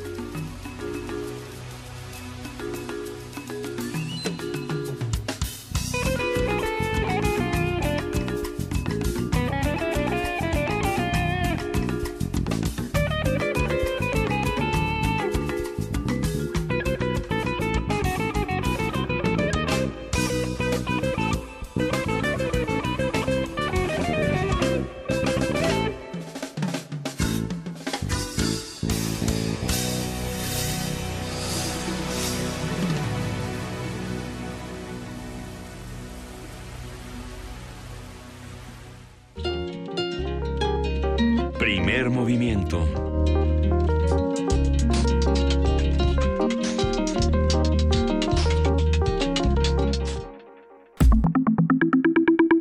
La mesa del día. El incremento de movilizaciones sociales en la década de los 70 del siglo pasado obligó a los gobiernos del PRI a promover la participación de partidos de oposición. El régimen de un partido hegemónico dio paso a un sistema más plural, gracias a reformas electorales que propiciaron la alternancia con el triunfo del Partido de Acción Nacional en el 2000, Vicente Fox, y en el 2006 con Felipe Calderón. Luego el PRI recuperó la presidencia con Enrique Peña Nieto. De acuerdo con los resultados de las elecciones del primero de julio, la coalición Juntos Haremos Historia logró una mayoría en el Congreso de la Unión, pero necesitará negociar con los partidos de oposición para realizar reformas a la Constitución. En el Senado, la coalición de Morena, PT y Encuentro Social ocupará alrededor de 68 curules, mientras que en la Cámara de Diputados obtuvo un poco más de 300 escaños. En la Cámara Alta, las coaliciones por México al Frente, integrada por el PAN, PRD y Movimiento Ciudadano, y Todos por México, integrada por el PRI, Partido Verde y Nueva Alianza, ocuparán 39 y 21 escaños respectivamente, mientras que en la Cámara Baja tendrán 130 y 63 de manera respectiva. Vamos a conversar sobre el concepto de oposición política en México, cómo ha cambiado y cómo se está reestructurando después del proceso electoral. Nos acompaña Antonio Martínez, él es periodista y cofundador de Horizontal. Hola Antonio, buenos días. Muy buenos días. A ver, Antonio. Bueno, ya, ya, traíamos muy buen chisme fuera del aire. Nos da muchísimo gusto que nos acompañes. Pero la pregunta que teníamos era, ¿y ahora qué es la oposición? ¿De qué se trata? ¿Quién es quién? ¿Qué quedó de los ocho perritos que tenía? ¿Me quedaron tres? ¿Cómo funciona ahora la oposición? Bueno, yo, yo eh, comenzaría diciendo que eh, pues a partir del, de las elecciones o a partir de lo que fue el proceso electoral, eh, hubo una reconfiguración muy grande de, en primer lugar, de las estructuras partidistas. Es decir, ya no son lo que eran hace unos meses. Eh, vemos, todos se contrajeron en cuanto a su poder, en cuanto a su representación formal dentro de las instituciones y eso pues por un lado costará trabajo ver cómo va evolucionando eso. El PRD ya ha anunciado como su quinta o sexta refundación en, en estos años. El PAN ya se está eh, levantando, pues hay un, una serie de disputas alrededor de qué significa el panismo hoy y cómo debe reconfigurarse ese partido político. Lo mismo está sucediendo con el PRI. El expresidente del PRI eh, renunció, ahora Claudia Ruiz Macías está al frente de ello y están planteando también eh, una reflexión importante de aquí a septiembre para saber cómo van a actuar frente eh, al nuevo gobierno. También es cierto que no que no todas las oposiciones son partidos políticos. Es decir, eh, me parece que durante la, el proceso electoral lo que vimos fue eh, fueron empresarios o grupos empresariales que claramente actuaron como una oposición política a quien contra Andrés Manuel López Obrador directamente y que poco a poco se han ido limando sus asperezas, ha habido puentes de diálogo en estas, eh, en estas semanas, pero son claramente un factor eh, importante. Y lo mismo sucede eh, con la sociedad civil organizada. Me parece que hay un, ya lo platicábamos también, justamente en Radio UNAM hace unos, hace unos días sobre la sociedad civil, pero me parece que ahí hay una, una parte de la sociedad civil, que no es toda la sociedad civil, que ha tenido influencia, ha tenido incidencia en, en, la creación y evaluación de políticas públicas en los últimos años eh, y que ahora parece o sienten que está en una posición de desventaja frente a un gobierno que eh, o frente a un próximo gobierno que al llegar con con esa popularidad, pero también con esa insistencia. Hay que, este, creo que hay que entender muy bien el fenómeno del observador y decir, bueno, pues este señor que lleva 18 años en campaña, que tiene tres planes completos de gobierno, más o menos tiene idea de qué hacer, o quiere, o quiere, quiere tener idea de qué hacer, porque tiene un diagnóstico hecho del país y tiene unas soluciones. Esas soluciones pueden o no ser las mejores, quién sabe, ¿no? Pero pues ahí está, y entonces la sociedad civil dice estamos en desventaja porque no nos van a escuchar. Yo me iría un paso para atrás. Eh, te pediría que no le pegaras a la mesa porque, porque brincan todos los radioescuchas cada vez que le pegas a la mesa. Pero eh, Antonio Martínez, me iría un paso para atrás y te diría, ¿para qué sirve la oposición? Digamos, eh, desde un punto de vista de, teoría, de teoría política, es muy común que oigamos términos como la cohabitación en Francia, como el el problema de tener un eh, Congreso opositor, porque entonces eh, no se aprueba nada, no se puede hacer nada, y el problema también que implica tener un Congreso todo para el todo del lado del presidente. Entonces, ¿cómo, para qué sirve la oposición? Políticamente, ¿para qué sirve? Bueno, creo que la, oposición, en, particularmente en México, sirve para eh, moldear o para representar aquellas voces que no necesariamente están en el poder. Eh, y en ese sentido, eh, me parece que la oposición es de, muchos niveles. Es una oposición que se encuentra en los partidos políticos, nada más que hoy los partidos políticos, no solamente en México, a nivel mundial, como tiene, hay una crisis de representatividad. Es decir, quienes votan piensan que los partidos políticos no los representan a cabalidad, mm. porque en muchas ocasiones, debido al sistema económico, político, se, se desdibuja estas líneas ideológicas y la verdad es que el, no, no, no se sienten representados. Entonces, por un lado están los partidos políticos que hacen una oposición formal dentro de las instituciones, está en el Congreso, se opondrán a lo que diga eh, el, Congreso, la, la fracción mayoritaria del Congreso, eh, y pondrán sobre la mesa algunos temas que no están en la agenda de la coalición gobernante.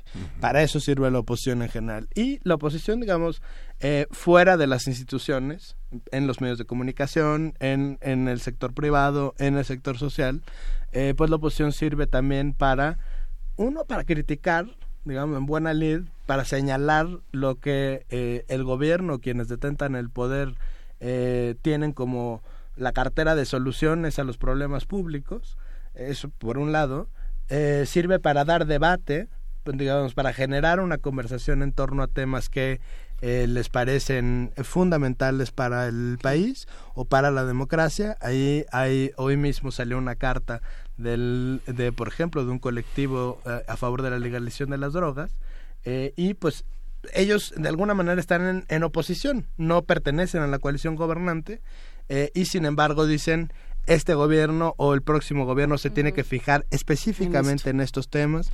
Eh, lo mismo sucede con los medios de comunicación que están agrupados en, por ejemplo, en hashtag medios libres, eh, que dicen, ok, si Andrés Manuel ya dijo 50% menos de publicidad oficial, ¿cómo le vamos a hacer? Es decir, ¿qué, qué pasa con el otro 50%? ¿Qué, ¿Qué, esperan de nosotros? No, ¿qué no? Digo, no de nosotros, y, pero... Y, qué pasa con el otro 50%? ¿Se va a seguir dando discrecionalmente? Porque todo da igual si, si solo lo recortas, ¿no?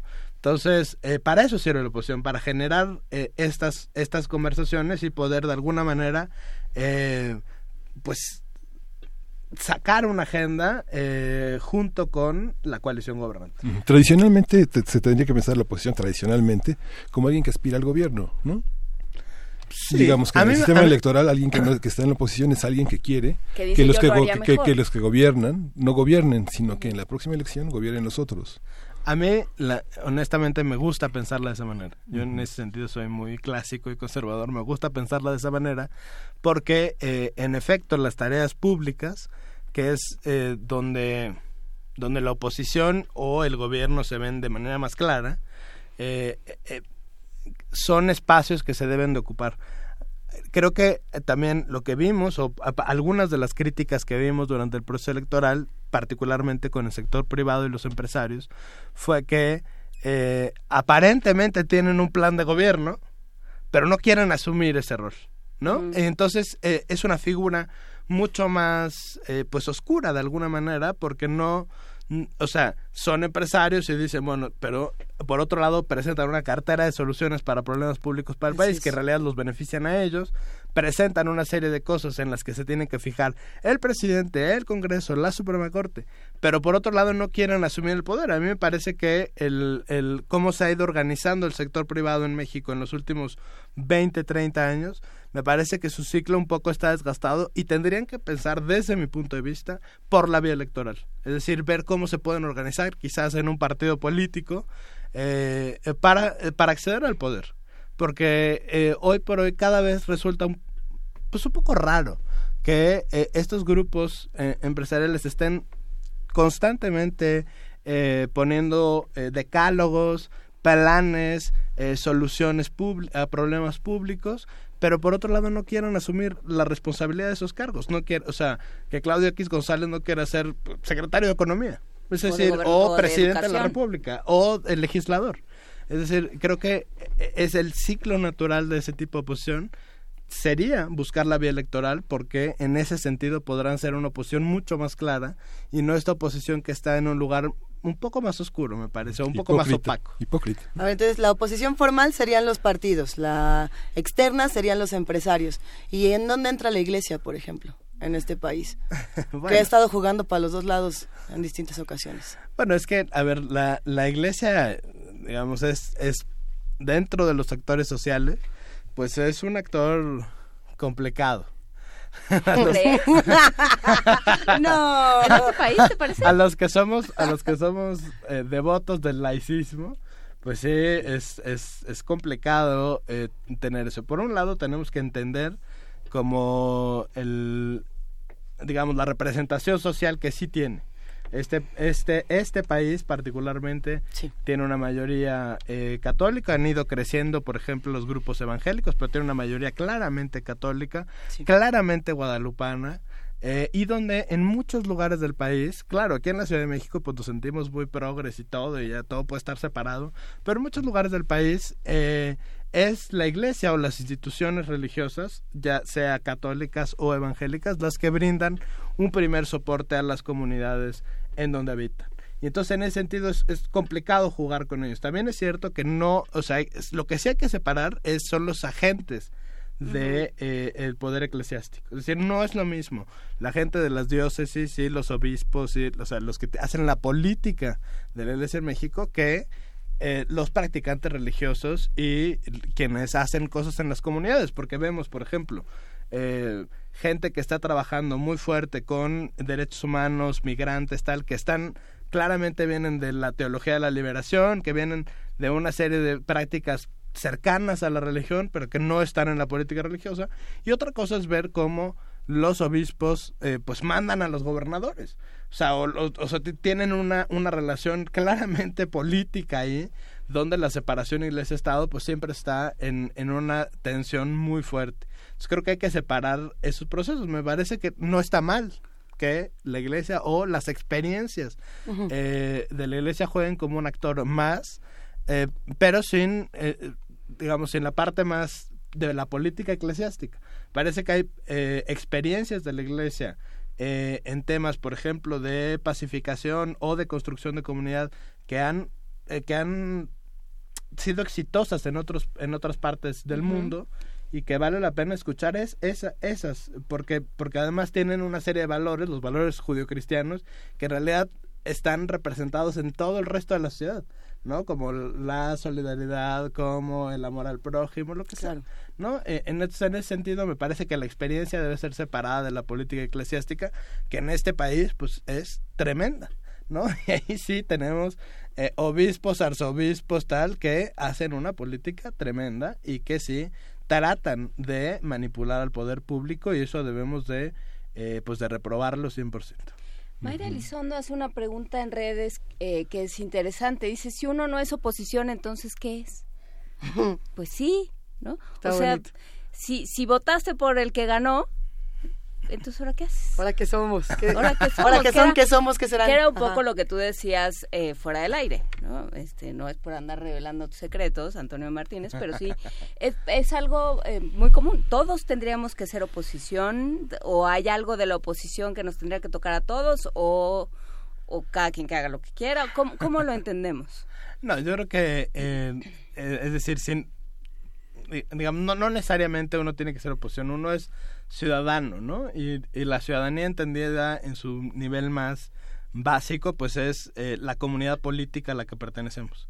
Y si todos pertenecemos a la misma comunidad política, que es la ciudadanía mexicana, eh, pues en ese sentido puedes o no ser oposición. Sin embargo, los, los problemas públicos nos afectan a todos por igual y las soluciones que se plantean desde el gobierno nos afectan a todos eh, por igual. Y entonces ahí, pues claramente si votaste por quien ganó es porque estás de acuerdo de alguna manera con el diagnóstico y con esas soluciones que se plantean. Como ciudadano, lo que va a pasar es que al final vas a acabar exigiéndole a ese gobierno, por más que hayas votado por él, eh, que cambien las cosas, porque tú estás, digamos, a favor o en apoyo de ese, eh, de ese gobierno. Al final, eh, digamos, la vida diaria creo que moldea mucho más que el, que el, que el dogma ideológico. en la vida diaria cuando llegas a una ventanilla y no seas, o sea, y el cambio entre, por decir algo, Mancera y Claudia Sheinbaum no cambió el trato que te dan en la ventanilla o el trámite X, Y o Z, en ese momento el ciudadano que pertenece a esa comunidad política, pues le va a exigir igual que le exigía al otro, ¿no? Eh, o debería. O debería. Eh, pero creo que esa, esa experiencia eh, en la vida diaria es lo que también va a cambiar o cambia cómo el ciudadano se concibe frente al gobierno. Me parece que si votaste por el que ganó, no tienes más que seguir contento porque ganó el que ganó y esperar a que gobierne. Lo que pasa es que aquí, en, en esta llamada cuarta transformación, hay una prisa por, por querer demostrar ese cambio, por querer gobernar, antes de que, eh, pues no sé, estamos corriendo antes de caminar.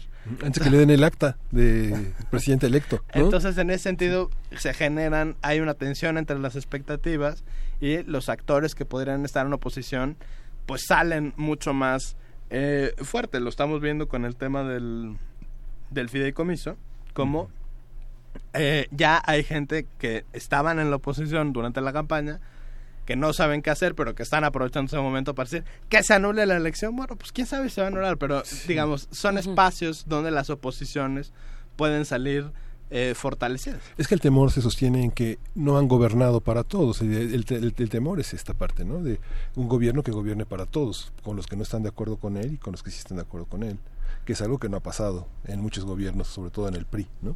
Sí, no, desde luego que sí. Me parece que también aquí el, el, concepto de oposición y de, y de, ciudadanía o la práctica de eso en, en, un gobierno que, por lo menos en el discurso, eh, se asume como inclusivo radical, este, pues generará también varios, pues no sé si problemas, pero sí eh, cuestiones de bloques amplios que, que no permitan tanto disenso, sino que eh, eh se genera una relación difícil como consecuencia de, eh, de esta inclusión radical que, que, que, pretende el nuevo gobierno. En, las últimas semanas han habido muchísimas discusiones, sobre todo en redes sociales, de, los que están, digamos, simpatizando con Morena, los que no, los que eh, votaron por otro partido, etcétera, etcétera, etcétera. Y muchos decían, es que sí se puede que haya oposición dentro de un mismo partido político, es decir, si hay mayoría de Morena en diferentes espacios, puede haber igual oposición dentro de... Eso existe o es como una o, es como decir es que no todos nos caemos bien pero aún así nos caemos bien a qué se refiere sí se puede haber sí se pueden tener oposiciones dentro de un mismo partido político o no pues depende del partido político. Eh, por ejemplo en los... o sea pero al final todos van a votar igual aunque eh, sí, tengan no, por ejemplo en los en los estatutos de del PRD está contemplado que pueda haber corrientes de lo que luego los medios llamaron las tribus eh, corrientes de opinión que puedan eh, pues trabajar ciertos ciertas agendas aunque no estén de acuerdo con la presidencia del partido. Eh, digo el PRD gobernó en la Ciudad de México y sí veíamos cierta tensión incluso entre los legisladores electos que pertenecían a una u otra corriente. Y se generaba digamos una, una suerte de conversión política al respecto. En, en, en el PAN digamos en el PAN también hay ciertos grupos eh, eh, que se disputan al interior. El, PAN tiene una disciplina partidista hacia afuera mucho más grande que el PRD, pero que al interior sí se dirimen y lo vemos en, en, las elecciones, cuando eran más democráticas en el PAN, cuando se elegían al presidente del partido, al secretario general o, a Acción Juvenil, veíamos cómo estas había un choque y una disputa. Eh, al interior. En Morena, por ejemplo, los estatutos prohíben la, eh, eh, la formación de corrientes eh, y tribus.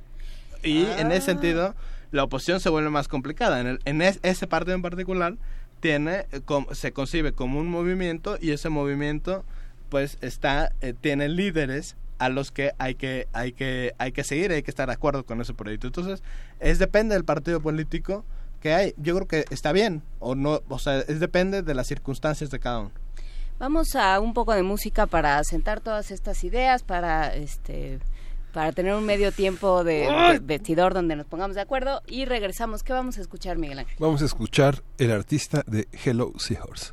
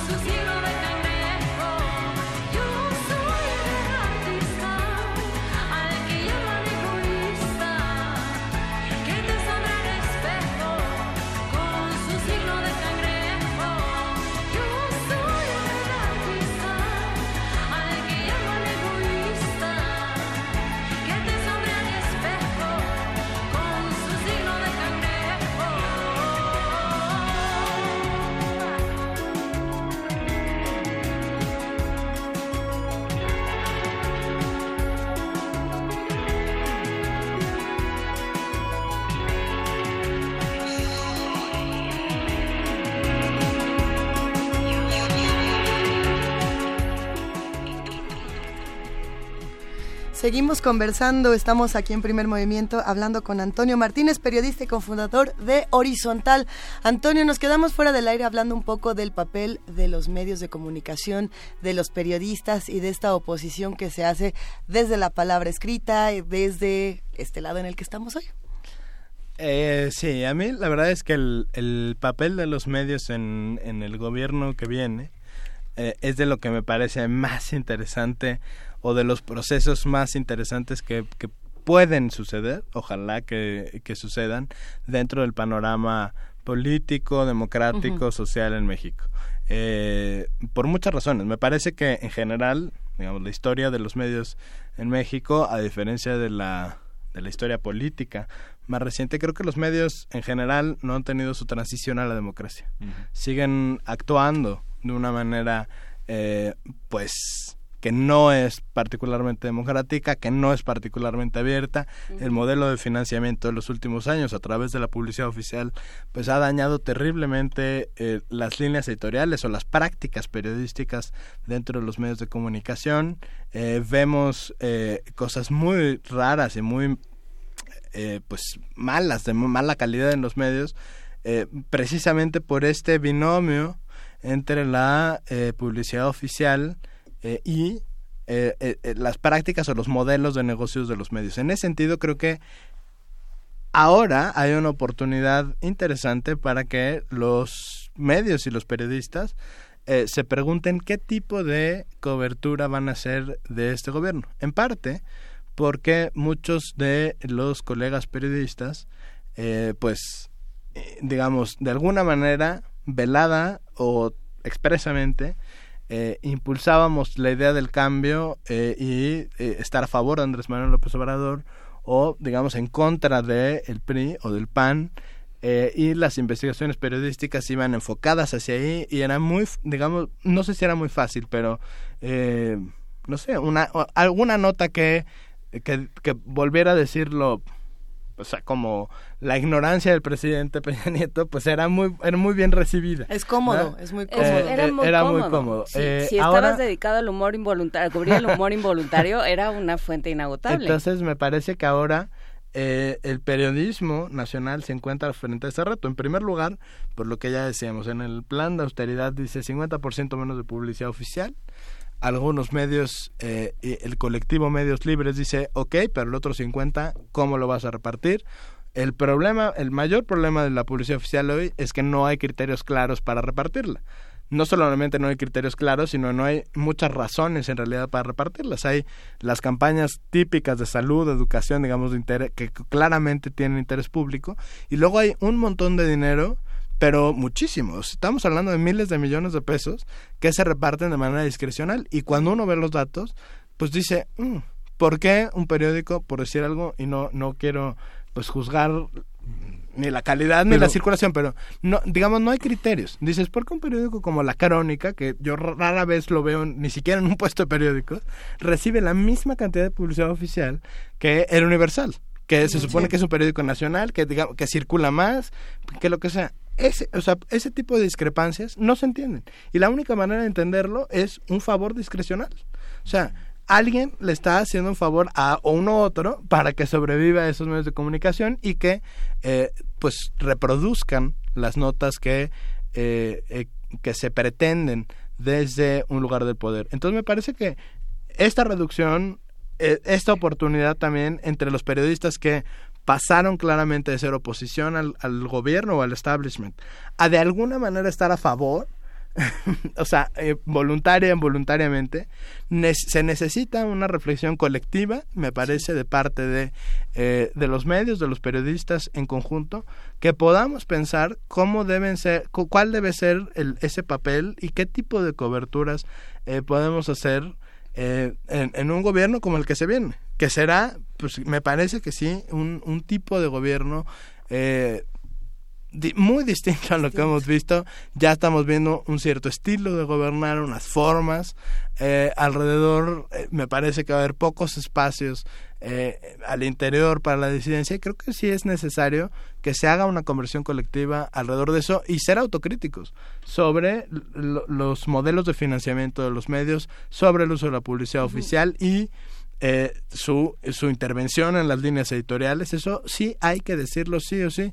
Hace poco, eh, cuando, cuando vino el relator de libertad de expresión de la, de la OEA, Edison Lanza, eh, nos reunimos varios directivos de medios y yo veía mucha resistencia de parte de los directivos de medios muy grandes nacionales de hablar de publicidad oficial, de que no se dijera en la relatoría de los relatores, en el documento que al final presentaron sobre eh, este tema y, la intervención que tienen líneas editoriales. Al final logramos que se, que se incluyera en el informe final de los relatores, que ya está eh, en línea, pero o sea, en las juntas que son de carácter privado eh, y, y, que no se puede decir quién dijo qué, pero sí puedo decir que había mucha resistencia de parte de los directivos de medios grandes de que eso fuera un tema central porque saben que les afecta en su negocio. Yo creo que es momento eh, aprovechando este cambio, pues de también pensar cuál, cómo puede ser una transición democrática en los medios de comunicación. Desde pensar por qué eh, tendría que existir o no la publicidad oficial, todo eso es una reflexión que hay que tener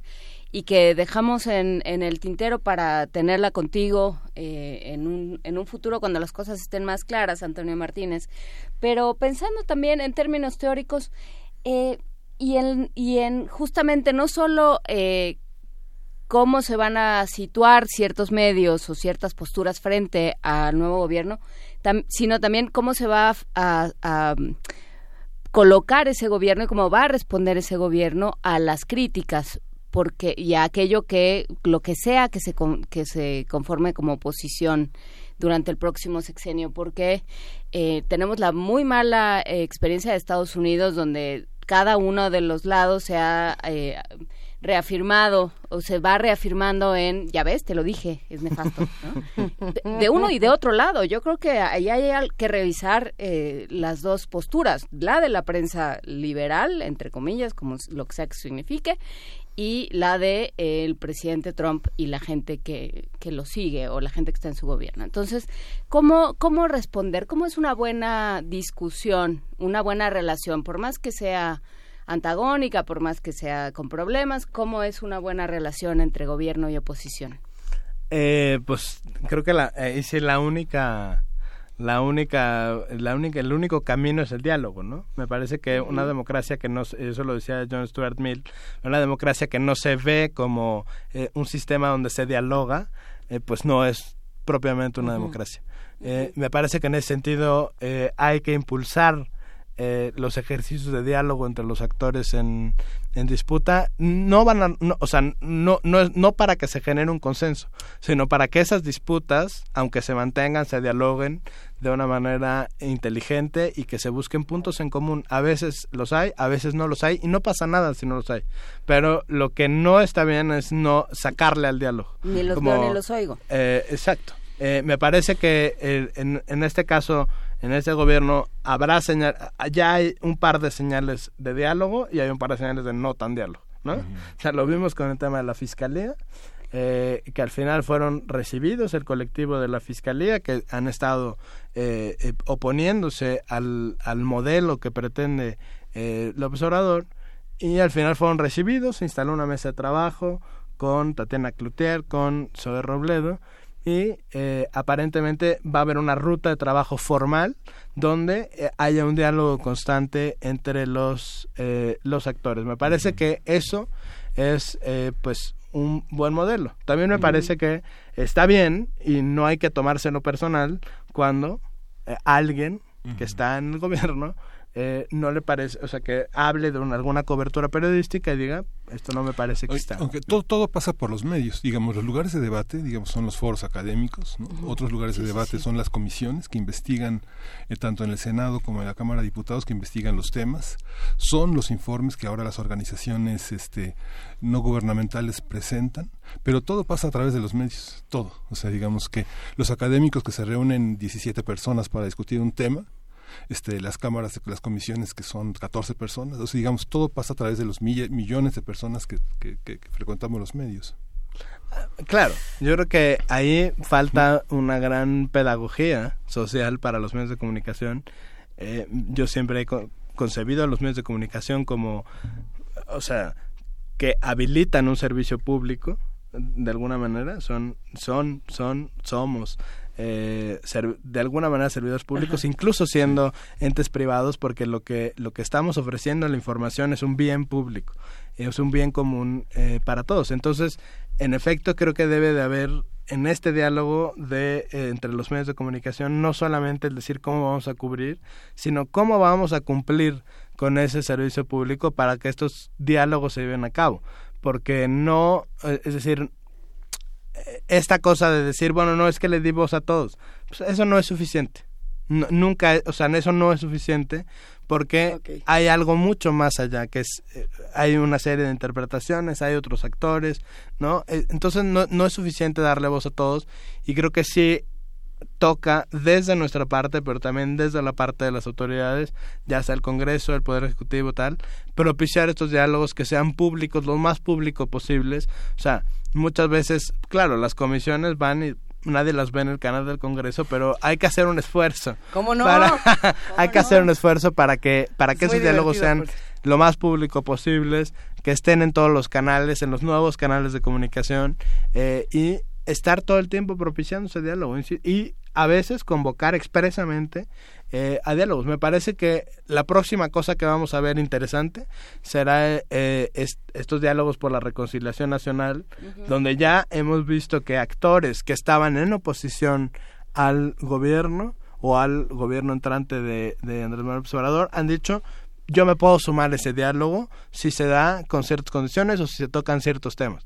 Pero ahí me parece, y, bueno, donde pasó es este desastre de lo del Papa y lo que sea, pero más allá de eso, me parece que ahí hay una oportunidad de ver, de ver en vivo y públicamente cómo se puede llevar un diálogo de un tema o sea, importante que además definirá la política del, del, siguiente sexenio alrededor del tema de la violencia, de la seguridad y de las drogas, y decir, vamos a hacer un diálogo por la reconciliación. Hay posiciones súper progresistas como las de Olga Sánchez Cordero y gente que está alrededor de Olga Sánchez Cordero, hay otras que no lo son tanto, eh, y que es necesario debatir, porque hay gente que auténticamente cree que el sistema actual de seguridad que ha dejado 200.000 muertos es el correcto y que de hecho va, o sea, aunque ahorita haya un saldo gigante, pues va hacia un buen camino y hay gente que radicalmente no lo cree. Entonces... Habrá que escuchar las dos partes. no, bueno, ya oímos a Peñarito diciendo, es que por más que mandamos policías, como que no se arregla. ¿Tú crees? ¿Tú crees?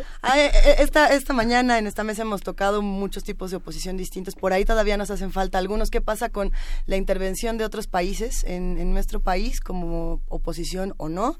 ¿Y qué ocurre con la calidad moral de los intelectuales? Que es algo que también nos han estado preguntando en redes. Creo que fue Pablo Extinto a quien le mandamos un abrazo. Hablando justamente de los intelectuales que se han estado dando unos agarrones muy sabrosos en redes sociales y que nos podemos reír, pero después preguntarnos, ¿y esto para qué nos sirve? ¿Quiénes son estos intelectuales que representan?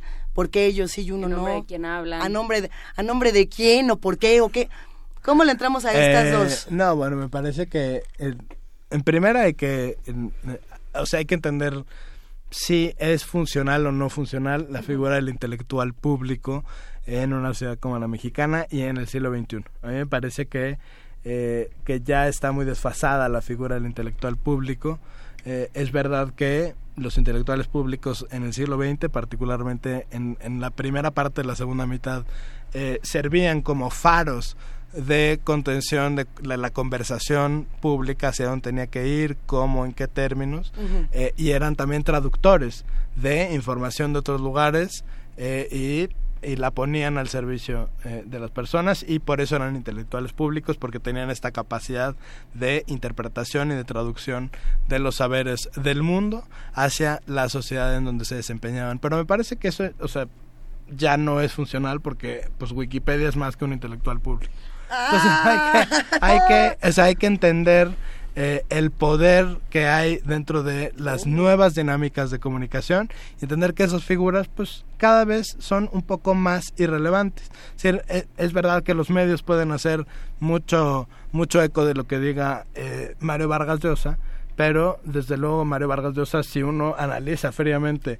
cuáles han sido sus posiciones políticas, en todas ha fracasado. No solamente ha fracasado en el diagnóstico, sino en las consecuencias aunque sea un fantástico escritor. Entonces me parece que ahí, ahí, ahí hay una oportunidad también para entender quiénes son nuestras figuras. Hernán Gómez hace, hace poco decía que eh, que puede venir una una nueva ola de comentócratas. A mí no me gusta verlo así. Yo sí creo que hay que puede haber nuevas voces eh, dentro del, del, espectro de la conversión pública eh, que se debe renovar también el tipo de discurso. Me parece que en esta elección en particular, nuestros intelectuales públicos, Roger Bartra, eh, Enrique Kraus, etcétera, pues simplemente fallaron fallaron gravemente en el diagnóstico del país, o sea, lo que ellos pensaban que era México y en lo que ellos pensaban que eran las soluciones eh, que esa columna de Gabriel Said, por ejemplo, que decía, yo voy a votar por Anaya, eh, digo, por el segundo lugar, aunque sea Anaya, pues ya era, era totalmente, o sea... Fuera del país. Y, fuera del pero hay un, te van hay a hablar. término... Te, te, van a hablar. Arroba Antonio Marvel en Twitter. eh, no, hay una cosa que es tirar línea, ¿no? Que era lo que, lo que hacían diversas personalidades en los medios, en el periódico, en medios electrónicos. Y que creo que esperamos poder cambiar eh, para algo más horizontal, ¿no? No tiremos líneas, abramos diálogos y, y, que, y que no haya estas figuras eh, todopoderosas que nada más se nos han ido cayendo. El día de la elección que estábamos todos aquí, veíamos en el monitor y veíamos aparecer a todos, ¿no? Y decíamos, ¿qué estará pensando? ¿Qué estará pensando esta persona en, su, en lo más íntimo de su corazón? Y ahora qué va a decir, y ahora porque son cosas distintas, ¿no? Una cosa es lo que piensa y otra cosa es lo que dice, en muchos casos. Entonces, eso se tiene que acabar también. Como este programa, Luisa Iglesias. Como este programa, sí, la manita de que el tiempo se nos está acabando. ¿Con qué reflexión final nos vamos a ir esta mañana, Antonio Martínez? Eh, bueno, pues creo que eh, en parte de lo que hemos eh, conversado esta mañana es muy claro que decir diálogo y organización, ¿no? O sea, como, creo que son dos palabras que quedan ahí. Organización de quienes pretenden ser oposición. Me parece que eh, se deben de entender en un nuevo contexto político y ese contexto político obliga a no hacer lo mismo que se venía haciendo, ¿no? Entonces, en ese sentido es organización organización entre, entre pares, entre intereses, porque hay intereses que no quedan propiamente representados en la nueva configuración y hay que darles un cauce, organización. Y por el otro lado, diálogo. Eh, diálogo eh, hay que nunca tomárselo personal desde luego pero ese diálogo siempre entenderlo desde que la disputa política sobre ciertas cosas nunca va a desaparecer ni debería desaparecer. No, claro, nunca va a desaparecer. No, no podemos aspirar al consenso, porque aspirar al consenso es ser profundamente antidemocrático. Pues hay que aspirar a la deliberación y hay que y que esa deliberación sea pública, siempre pública, que no sea en privado, que no se decida el futuro de una política pública o del país en una cantina o en un restaurante. En torno a una mesa de cantina. Claro, que no se decida ahí, que se decida en un diálogo y en una deliberación pública. Entonces, eh, con eso me quedo, con organización y diálogo.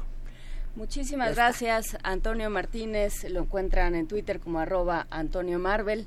Y bueno, pues seguiremos conversando. Un saludo a todos los de Horizontal, a todos los del proyecto Horizontal que han estado presentes en este programa de diversas sí. Gracias, Antonio. Gracias, Antonio. Nos vamos a música. Vamos a escuchar de, The Youngest eh, Lo Perdurable. Y ya regresamos a decir adiós.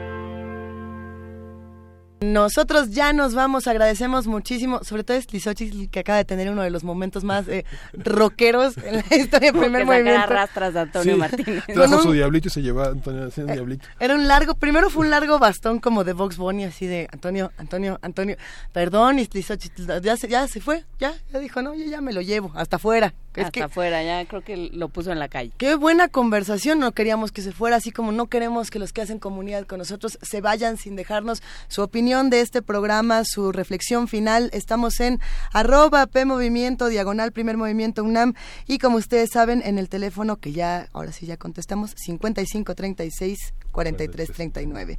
Gracias a todos los que hicieron posible este programa esta mañana, al equipo de TV UNAM, al equipo de Radio UNAM, a, todos los de Primer Movimiento que están bien padres. Y, que ya regresamos todos. Muchísimas gracias a todos y nos escuchamos mañana. Sí, muchas gracias. Esto fue Primer Movimiento. El mundo desde la universidad.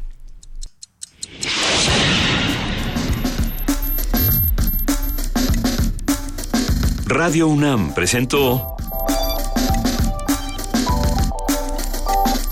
Primer Movimiento. El mundo desde la universidad.